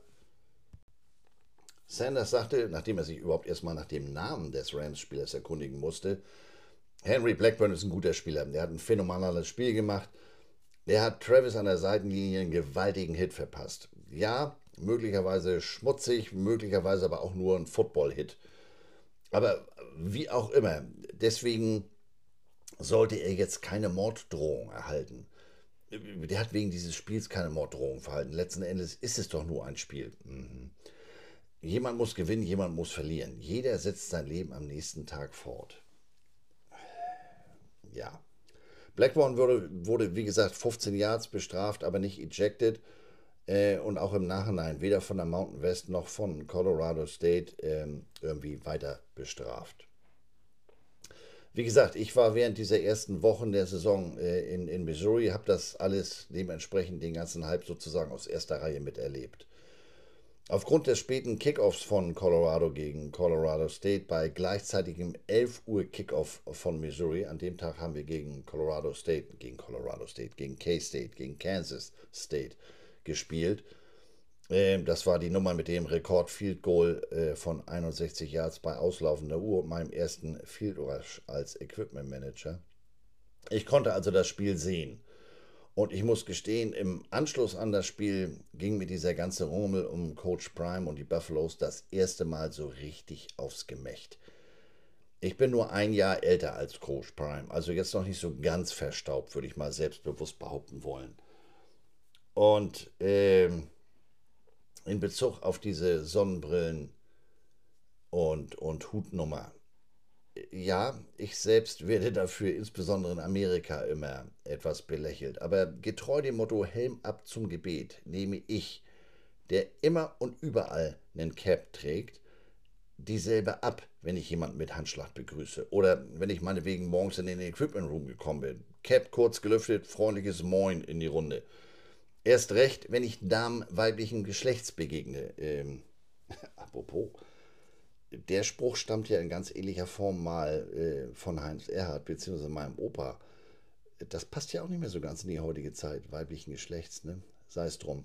Also, da wird der Helm, das Cap wird kurz abgenommen. Gehört sich so. Und dementsprechend bin ich ganz bei Coach Norvell. Runter mit der Sonnenbrille und Kopfbedeckung bei Interviews. Also erst recht in geschlossenen Räumen. Das war schon bei der Bundeswehr so. Daraus jetzt so eine Nummer zu machen, von wegen es sei persönlich. Eggert, tu das Not, dass das Moped so laut ist? Verhältnismäßigkeit. Angesichts der zahlreichen Nicklichkeiten und Fouls im Spiel von beiden Teams und auch den Bemerkungen in seine Richtung in den vergangenen Wochen, merkte Coach Prime nach dem Spiel an, dass die Leute ja wohl nicht realisieren würden, wir, sie müssten doch realisieren, so rum, dass er nicht mehr selbst auf dem Platz stehen würde, dass sie nicht gegen ihn selbst spielen. Mhm, genau, aber genau das ist in meinen Augen der Denkfehler. In den Chor seiner großspurigen Worte fallen seine Spieler ja nur allzu bereitwillig ein. Wenn nicht wörtlich, dann mindestens durch Körpersprache. Das wird ihnen ja unmittelbar so vorgelebt. Man darf bei der ganzen Geschichte ja eins nicht vergessen, wir reden hier von sehr jungen Männern, die haben noch gar nicht die Erfahrung von Ursache und Wirkung, die ihr Coach über viele Jahre auf höchstem Niveau hat machen können und machen müssen. Und er trotzdem vielleicht in Gänze nicht so ganz überblickt. Siehe dieses Spiel, sowas kommt von sowas. Und dann kommt ja auch noch dazu, ja, walk the walk, talk the talk. Er war absoluter Ausnahmeathlet. Der hat ähm, seinen Worten entsprechende Taten folgen lassen. Doch nur weil aus dem Spieler Prime jetzt Coach Prime wurde, überträgt sich dieses Ausnahmetalent ja nicht automatisch auf seine Spieler. Also, ihr kennt meine Worte, etwas mehr Demut, etwas mehr Respekt wäre vielleicht angebracht. Liefer doch erstmal ab, bevor du dich so aus dem Fenster lehnst. Denn dann kommt es zu solch dusseligen Verhalten wie jetzt im Spiel gegen Colorado State. Bester Beweis für die Denke, die Coach Prime seinen Spielern bewusst oder unbewusst einflößt, war das eben schon erwähnte Statement seines Sohns, dem Quarterback, nach dem Spiel. Zum Winning Drive, äh, äh, beziehungsweise zum, zum Ausgleich in Regulation, sagte der, er hätte einen Brady-Moment gehabt. Brady, der Ziegenpeter. Allein siebenmal Super Bowl Champion, fünfmal Super Bowl MVP und Chance hatte einen Brady-Moment in seinem dritten Spiel auf höchster College-Ebene gegen ein siegloses Mountain West Team. Get real, son. Aber es ist ja wie es ist. Der Hype-Train nahm natürlich noch weiter ein Fahrt auf. Am Montag nach diesem aufsehenerregenden 3 0 Start war dann wieder der Geschäftsmann Sanders am Zug. Von wegen Hype Train, ne? Ja, Wortspiel kann ich. Coach Primes Einfluss in Boulder und im College Football Bereich im Allgemeinen wuchs weiterhin. Das galt es natürlich auszunutzen.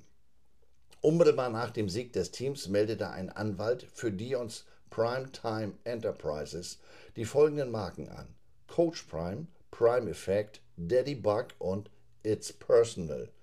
Alter, manchmal. Ein paar Tage später kamen dann noch die Marken Ain't Nobody Care, F Around and Find Out We Keep Receipts, Pitbull in Pumps und Working or Twerking dazu.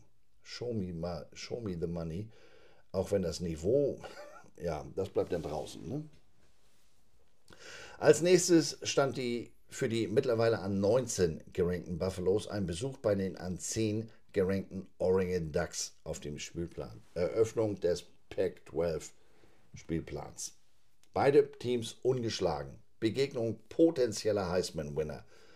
Dazu möglicherweise das Debüt bei Colorado von Running Back Mac Caskill. Der war bei Houston der AAC Freshman of the Year 2021, musste aber die gesamte Saison 2022 wegen eines Kreuzbandrisses aussitzen und kam im Mai via Transferportal nach Colorado. Würde Colorado gegen die Ducks ein weiterer Überraschungserfolg gelingen können? Oder würden sie mit vier Touchdowns Unterschied verlieren? Egal. Eins ist mal gewiss, es werden alle zugucken. Es folgte ein ernüchternder Reality-Check für die Büffel mit dem ersten Spiel innerhalb der Conference. Für einen so stolzen Mann wie Coach Prime und sein Programm kam es ganz heftig. Für jemanden, der auf allen Stationen seines sportlichen Weges, sowohl als Spieler als auch als Coach, immer wieder als Sieger hervorgang oder hervorgegangen ist, 35-0 Halbzeitrückstand. Das war eine ganz neue, eine ganz unwillkommene Erfahrung. Letztlich war es ein 42 zu 6 Sieg von Oregon. Das war eine ganz persönliche Angelegenheit, aber diesmal aus Sicht des Gegners. Nach dem Motto sowas kommt von sowas gefiel es Ducks Coach Dan Lanning so gar nicht, dass sich die ganze Aufmerksamkeit eine Woche lang auf die Buffaloes konzentrierte. Das hatte in seinen Augen wohl schon etwas von respektlos gegenüber dem deutlich etablierteren Programm. Coaches sind ja alles kleine Dieven, immer und überall. Egal ob National Champion oder Bratwurstliga. Also, Coach Lanning gab dem ABC-Fernsehteam die Erlaubnis, seine Pre-Game-Speech aus dem Lockerroom zu übertragen. Seine Worte waren, um es freundlich auszudrücken, von Geringschätzung geprägt, als er sein Programm dem von Colorado gegenüberstellte. Er sagte, es geht um Substanz, nicht um Effekthascherei, sagt er. Die kämpfen um Klicks, wir kämpfen um Siege. Das ist der Unterschied. Die Aschenputtel-Geschichte ist vorbei, Männer. Dieses Spiel wird nicht in Hollywood gespielt, sondern auf Rasen. Da war einer genervt und glaubt mir, in der Woche vor dem Spiel, da ging nichts mehr ohne Coach Prime. Das verdrängte sogar die Kansas City Swifties.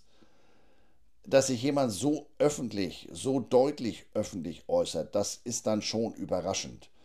Externe äh, Kameras sind in diesem Moment eigentlich nicht erlaubt. Aus eigener Erfahrung kann ich nur sagen, das ist auch besser so. Was ich hierzulande und auch in den USA mitunter so gehört habe, alter Vater, das hätte so manchem Coach ähm, nicht nur das mediale Genick gebrochen, wenn das an die Öffentlichkeit gelangen würde. War Henning nur, Lanning nur genervt von dem, von dem Hype? Davon, dass er und sein Team von einem Coach in seinem ersten Jahr bei einer Power 5 School in den Schatten gestellt wurde? Oder war er sich vielleicht seiner Sache doch nicht so sicher, dass seine an Nummer 10 gerankten Enten in ihrem eigenen Haus die Oberhand behalten würden und wollte deshalb für zusätzliche Motivation sorgen? Wie dem auch sei, Frustration, Verzweiflung, Wut, die richteten sich nicht nur an Sanders, denn der spielt ja nicht mehr selbst, wie wir gerade gelernt haben. Natürlich ist Sanders der Grandmaster, der Professor für Massen- und Medienmanipulation. Der erinnert mich mitunter an diese Sonntagsprediger der amerikanischen Megachurches. Die verpacken ihre Worte auch immer ganz geschickt. Das habe ich so nicht gesagt. Die Worte gingen damit eben auch an diejenigen, die die Buffs als etwas Besseres dargestellt hatten, als sie es eigentlich sind. Ähm, die Medien. Colorado hätte nie als ernsthafter Anwärter auf der nationalen Bühne erwähnt werden dürfen. Entschuldige mal bitte, neues Team, National Champion. Weder zu Beginn der Saison und auch nicht vor Beginn dieses Spiels. Die Platzierung auf Rang 19, ja, das war eine Bestätigung für die Spieler und Trainer, aber gleichzeitig auch ein Armutszeugnis für das Niveau der Konkurrenz im ganzen Land. Denn, let's face it, die Buffaloes, die sind kein Spitzenteam und genau genommen waren sie das noch nie. Jedenfalls nicht konstant. Wenn ich an Colorado denke, dann fällt mir, Tunnelblick, als erstes das Spiel vom 6.10.1990 ein. Das sogenannte Fifth Down Spiel, das fünfte Down Spiel. Die Refs gewährten damals den Buffaloes in einer Goal-Line-Situation irrtümlich einen fünften Versuch. Die Buffs gewannen 33-31. Gegner waren, ihr habt es bei dem Wort Tunnelblick sicherlich schon erahnt, die Missouri Tigers. Am Ende der Saison 1990 teilten sich ähm, die Buffaloes trotz heftiger Diskussion über diesen, sagen wir mal, fragwürdigen Sieg die National Championship mit den Georgia Yellow Jackets. Georgia Tech Yellow Jackets. Und als nächstes erinnere ich mich bei Colorado an ein krudes Hotelzimmer in New York. Mein Bruder und mein Bundeswehr-Werbeagentur-Wuppertal Greyhounds Vegetarier Frankie und meiner einer sitzen vor der Glotze Modell Campingplatz 1974 und verfolgen das Wunder von Michigan. Nein, kein Weihnachtsfilm. Das war der letzte Spielzug im Spiel zwischen Colorado und Michigan am 24. September 1994 in Ann Arbor, Michigan. Das Spiel wurde sechs Sekunden vor Schluss durch einen 64-Yard-Pass von Colorado Quarterback Cordell Stewart auf Michael Westbrook entschieden. Nix mit Yards after Catch. Ähm, das war der zweite Touchdown der Buffaloes in den letzten zwei Minuten und 16 Sekunden. Der gleiche Spielzug mit Namen Rocket Left wurde zum Ende der ersten Halbzeit übrigens schon mal aufgerufen. Da führte er zu einer Interception. Das Spiel wurde als eines äh, der beiden wildesten Endspiele oder Ende äh, andersrum. Das Ende des Spiels wurde als eines der mit dem verrücktesten Enden in der Geschichte des College Football beschrieben oder Michigan Football. Ja, die Buffs sind ein deutlich besseres Team als der Namensvetter aus 2022, denn das ist ja dann auch der, das Schlüsselwort, Namensvetter. Außer Namen und Logo und Austragungsort hat das eine Team mit dem anderen so gar nichts gemeinsam. Neben dem neuen Coaching-Staff sind jetzt ein paar herausragende Spielmacher hinzugekommen. Die beiden Sanders-Brüder, der Hunter, und insgesamt ist das ja eine solide Mannschaft. Und diese Kombination führt dann schon mal dazu, dass man Spiele gewinnt, die man eigentlich auch gewinnen sollte. Und vielleicht auch hier oder da die eine Überraschung schafft. Genau das hat man bisher getan. Die Überraschung war TCU und die beiden anderen Spiele, ganz ehrlich. Ähm, in, in, erster Woche ließ man sich blenden, als man den an 17 platzierten TCU, dann, äh, wie gesagt, 20 Punkte Favoriten, äh, der in Anführungsstrichen gerade einen Auftritt im Endspiel hinter sich hatte, als man den umwarf. Aber ganz ehrlich, das Spiel war ja äh, äh, im Januar. Das Team der Horn Frogs, das wir an dem Tag gesehen hatten, das hatte nichts mit dem Team der Horn Frogs aus dem Endspiel, aus den Playoffs äh, zu tun. Das war eher eine schlechte Kopie. Und die beiden anderen Siege, Nebraska befindet sich im Wiederaufbaumodus und Colorado State Mountain West 02, äh, die haben sich ja selbst noch nicht mal gefunden zu dem Zeitpunkt, spielten wohl auch aufgrund der Rivalität und dem Sonnenbrillengelaber unter der Woche über seinen Verhältnissen. Ich habe das Spiel, wie gesagt, gesehen. Ja, der Rams Quarterback hat ein paar großartige Pässe geworfen, aber eigentlich muss das doch nur klare Sache sein und dann geht man da in Overtime. Ich will Buffaloes jetzt gar nicht kleinreden, das soll keine Beleidigung sein, aber andererseits, Story of my life, natürlich sage ich das, was ich denke. Das ist nicht immer schlau, aber es ist ja, wie es ist. Und so verhält es sich jetzt auch mit den Buffs. Mit jedem Erfolg, mit jedem Sieg stiegen die, ehrlich gesagt, unrealistischen Erwartungen. Der letztlich durch den Headcoach erzeugte Hype verhinderte für viele den objektiven Blick für die eigentliche Situation. Und ganz ehrlich, sowas kommt von sowas. Das ist natürlich ein gefundenes Fressen für die Sportmedien. Die müssen, die senden, wie gesagt, da drüben 24 Stunden, sieben Tage die Woche. Die müssen ihr Programm ja mit Leben füllen. Und wenn es ihm dann von einem Hauptübungsleiter eines Programmes so mundgerecht serviert wird, ja, dann hauen die natürlich rein wie Benny Beimer an Thanksgiving. Guten Appetit. Do you believe? Do you love? Do you believe now? We are coming. Ja, was soll ich sagen? Glauben soll man in der Kirche, ne? Die Hütte mit dem Kreuz am Sonntag auf dem Platz zählt. Und die Buffs, nee, die kommen nicht, die sind schon da. Und dann müssen sie sich auch dem Wettbewerb stellen. All diese Begriffe, all diese Phrasen, und dennoch in dieser dargebotenen Lautsprecherform. Äh, ja, die sorgen nicht nur für landesweite Aufmerksamkeit, die sorgen für hervorragende Einschaltquoten, für enorme Einnahmen für das Programm und die umliegenden Gemeinden. Die rufen aber auch Kritiker auf, den, auf, den, auf den Plan. Ähm, und die malen dann Sanders und seinen Spielern an dem Programm ja sozusagen eine Zielscheibe auf den Rücken. Die warten nur darauf, dass die mal stolpern. Natürlich, alle Programme haben solch griffige, markige Claims. Also Beispiel Missouri, STP, Something to Prove. Das haben die sich für diese Saison auf die Fahnen geschrieben. Das ist jetzt deutlich besser gelaufen als erwartet. Man hat die Chance auf 10 Siege und den New Year's Six Bowl. Aber glaubt mal, wenn das nicht so gelaufen wäre, dann sieht so ein Claim immer ganz, ganz schlecht aus. Und wie gesagt, Omelette, Eier. Bescheidenheit ist eine Zier, weiter kommst du ohne ihr sagt sich auch Coach Prime. Die Leute im ganzen Land werden sagen, dass wir genauso eine Niederlage brauchten, um uns zu demütigen. Wir waren nicht arrogant. Wir sind selbstbewusste Menschen. Unser Selbstvertrauen beleidigt ihre Unsicherheit. I agree to disagree. Ich komme nochmal auf das Tine Witter-Bild vom Anfang der Folge. Das Haus, das Coach Prime Boulder baut, das befindet sich noch in der ganz akuten Bauphase. Das ist nicht fertiggestellt und dementsprechend noch lange nicht in der Dekorationsphase. Ja, der beste Spieler mit Travis Hunter, der hat in diesem Spiel gegen Oregon gefehlt. Aber ob der jetzt den Unterschied gemacht hätte, das glaube ich ja eher nicht. Ne? Vielleicht hätte er den zweiten Touchdown für Colorado äh, erzielt oder äh, er hätte einen Score von Oregon als DB verhindert. Aber der Unterschied war insgesamt zu deutlich, zu groß eben auch, weil Coach Lenning dem nationalen Publikum die tatsächlichen Kräfteverhältnisse deutlich machen wollte. Das war nicht immer sportlich. Mitte dritten Viertels, vierter und Goal von der Eins, das Spiel war entschieden. Und was machen die? Die Enten, die watscheln für einen weiteren Touchdown in die Endzone, anstatt ein Field Goal zu schießen. Später im Viertel, das Spiel ist mittlerweile noch deutlicher entschieden. Ähm, war, äh, um im Bild zu bleiben, deutlich in nicht den Händen, sondern in den Entenfüßen. Äh, vierter Versuch von der 5, ja, Touchdown, erhöht auf 42 zu 0. Muss man nicht, aber der hatte echt den Kragen auf. Und äh, in den letzten Augenblicken des Spiels, äh, da riefen die Ducks-Fans wenig überraschend overrated.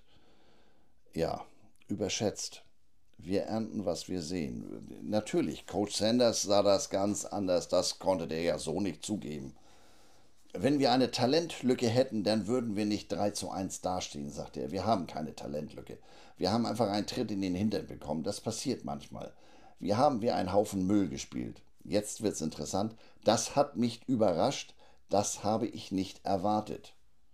Ja, natürlich, er blieb mit dieser Reaktion seiner Linie treu. Der wollte nicht zulassen, dass dieser Moment ihn oder sein Programm definieren. Und er riet äh, denjenigen, die die Buffaloes schlagen wollten, jetzt zuzuschlagen, weil er vermutlich einen Gewinner aufbauen würde. Das ist vielleicht das, das äh, nächste oder nahegelegenste Eingeständnis, das man von ihm hören wird, dass Colorado noch nicht angekommen ist. Andererseits, wir brauchen das auch nicht hören. Äh, das hat Oregon uns gezeigt.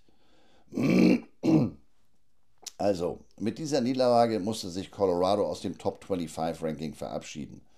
In der Woche danach wurde die Bühne aber nicht kleiner. Im Gegenteil, man empfing zu Hause die ungeschlagenen Trojaner mit dem amtierenden Heisman-Winner Quarterback Caleb Williams, die USC Trojans. Und besagter Caleb Williams, der drehte richtig auf. Dafür brauchte der nicht mal ein Holzpferd. Er brachte 30 seiner 40 Pässe für 403 Yards an seine anderen Trojaner. Sechs Touchdowns, eine Interceptions. Colorado nach zwei Vierteln mit 34-14 hinten. Sanders sagte, wir haben unser Team in der Halbzeitpause stark herausgefordert. Alle sagen, sie wollen das Rampenlicht, bis dann die Scheinwerfer auch wirklich angehen. Die Sache mit dem Licht ist, ja, man sieht dann auch die Makel. Ne? Anders ausgedrückt, wenn man in dieser Halbzeit Kameras in die Kabine der Buffalos gelassen hätte, das Filmmaterial hätte man danach wahrscheinlich gleich vernichten können. Da sind eher weniger freundliche Worte gefallen. Der Finger wäre angesichts der wenig jugendfreien Ausdrucksweise wohl gar nicht mehr von der Piep-Taste runtergekommen. Die zweite Halbzeit konnte Colorado denn zwar mit 27-14 für sich entscheiden, ein Achtungserfolg, aber am Ende war es doch noch eine 48-41 Niederlage. Colorados Schwächen in der Secondary und vor allem in der Offense Line waren wie bereits gegen Oregon deutlich zu sehen. Aber wie gesagt, immerhin ein Achtungserfolg, sollte man meinen. Darauf angesprochen, was das beinahe Comeback gegen USC bedeuten würde, antwortete Quarterback Sanders, der, für selbst, ne, der selbst für 371 Yards und vier Touchdowns geworfen hatte, weitere 50 selber erlief und dabei noch einen weiteren Touchdown scorte, der sagte, das bedeutet gar nichts. Wir haben einfach verloren. Nur weil es sich um ein großes Team handelt, heißt das ja nicht, dass wir uns freundlich bedankend der Niederlage geben. Eine Niederlage ist eine Niederlage. Wir hätten anders abliefern müssen. Tja. Nach zwei aufeinanderfolgenden Spielen gegen Top-10-Gegner, die in den ersten Hälften zusammen 69 zu 14 Punkte erzielten, die Messe ist noch nicht gelesen, Freunde. Die härteste Prüfung steht euch vielleicht noch bevor. Der Kader, der wurde nach dem Springtraining um 57 Spieler erweitert und umfasst nun insgesamt 69 neue Stipendiaten. Das Teamgefüge, die Kameradschaft, die kommt damit nicht automatisch und schon gar nicht über Nacht.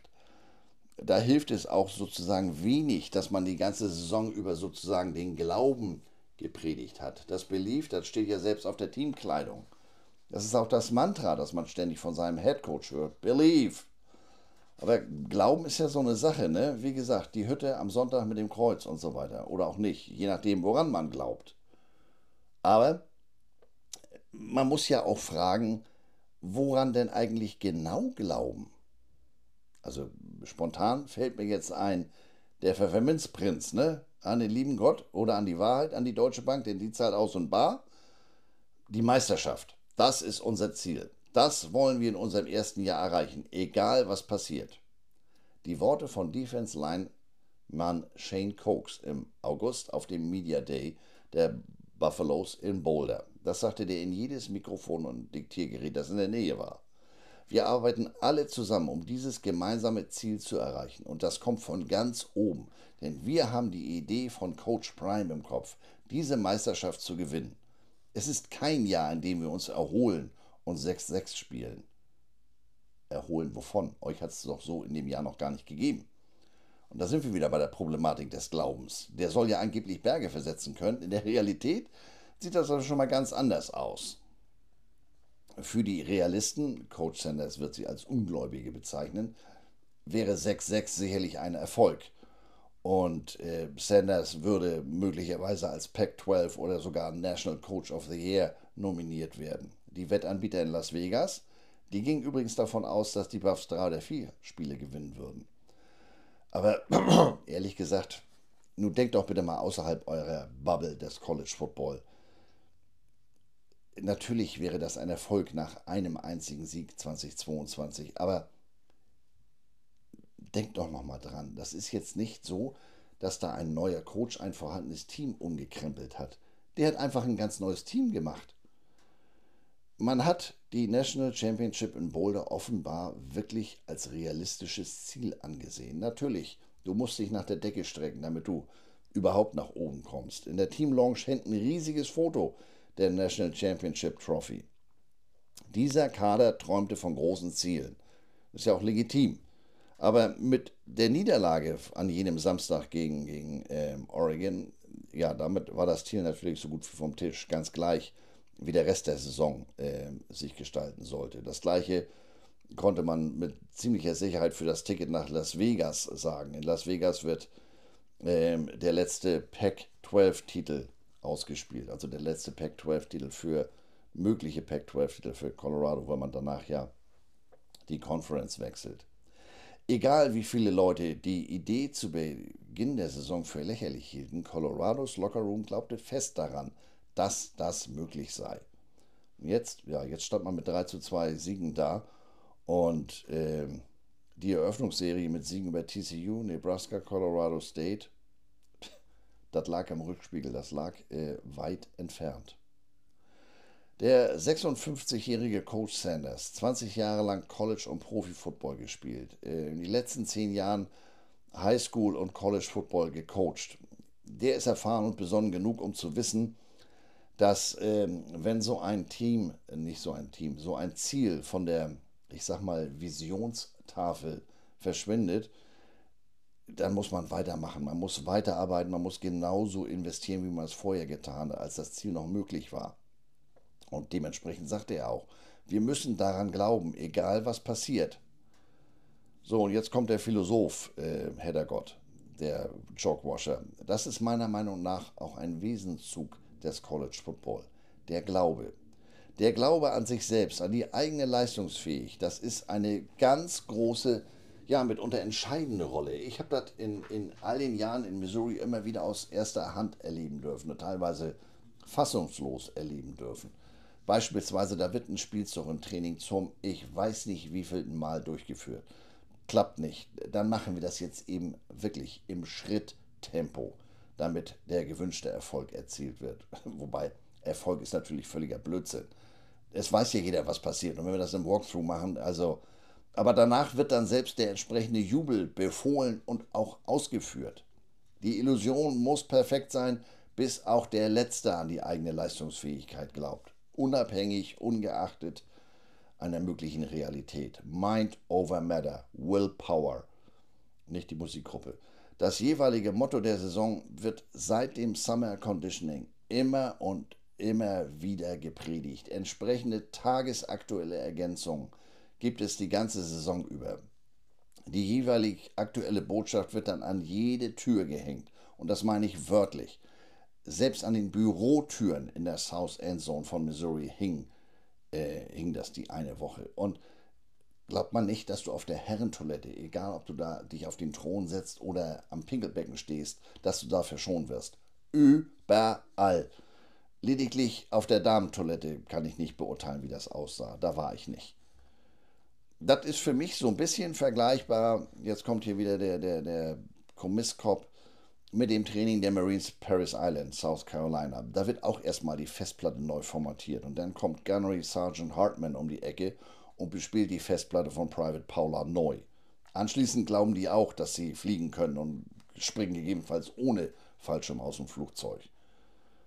Aber zurück nach Boulder. Ist es Coach Prime auch gelungen, sein Team ganz ähnlich einzustellen, da die Festplatte neu zu formatieren? Er sagte, ich wusste, was ihnen steckt. Alles, was sie tun mussten, war zu glauben. Egal, welche Farbe die Trikots der gegnerischen Mannschaft haben, sie müssen nur daran glauben. Und das ist etwas, was sie Woche für Woche tun. Sie wachsen. Also, ich fühle mich durch diese Worte bestätigt, aber das ist vielleicht auch subjektive Wahrnehmung.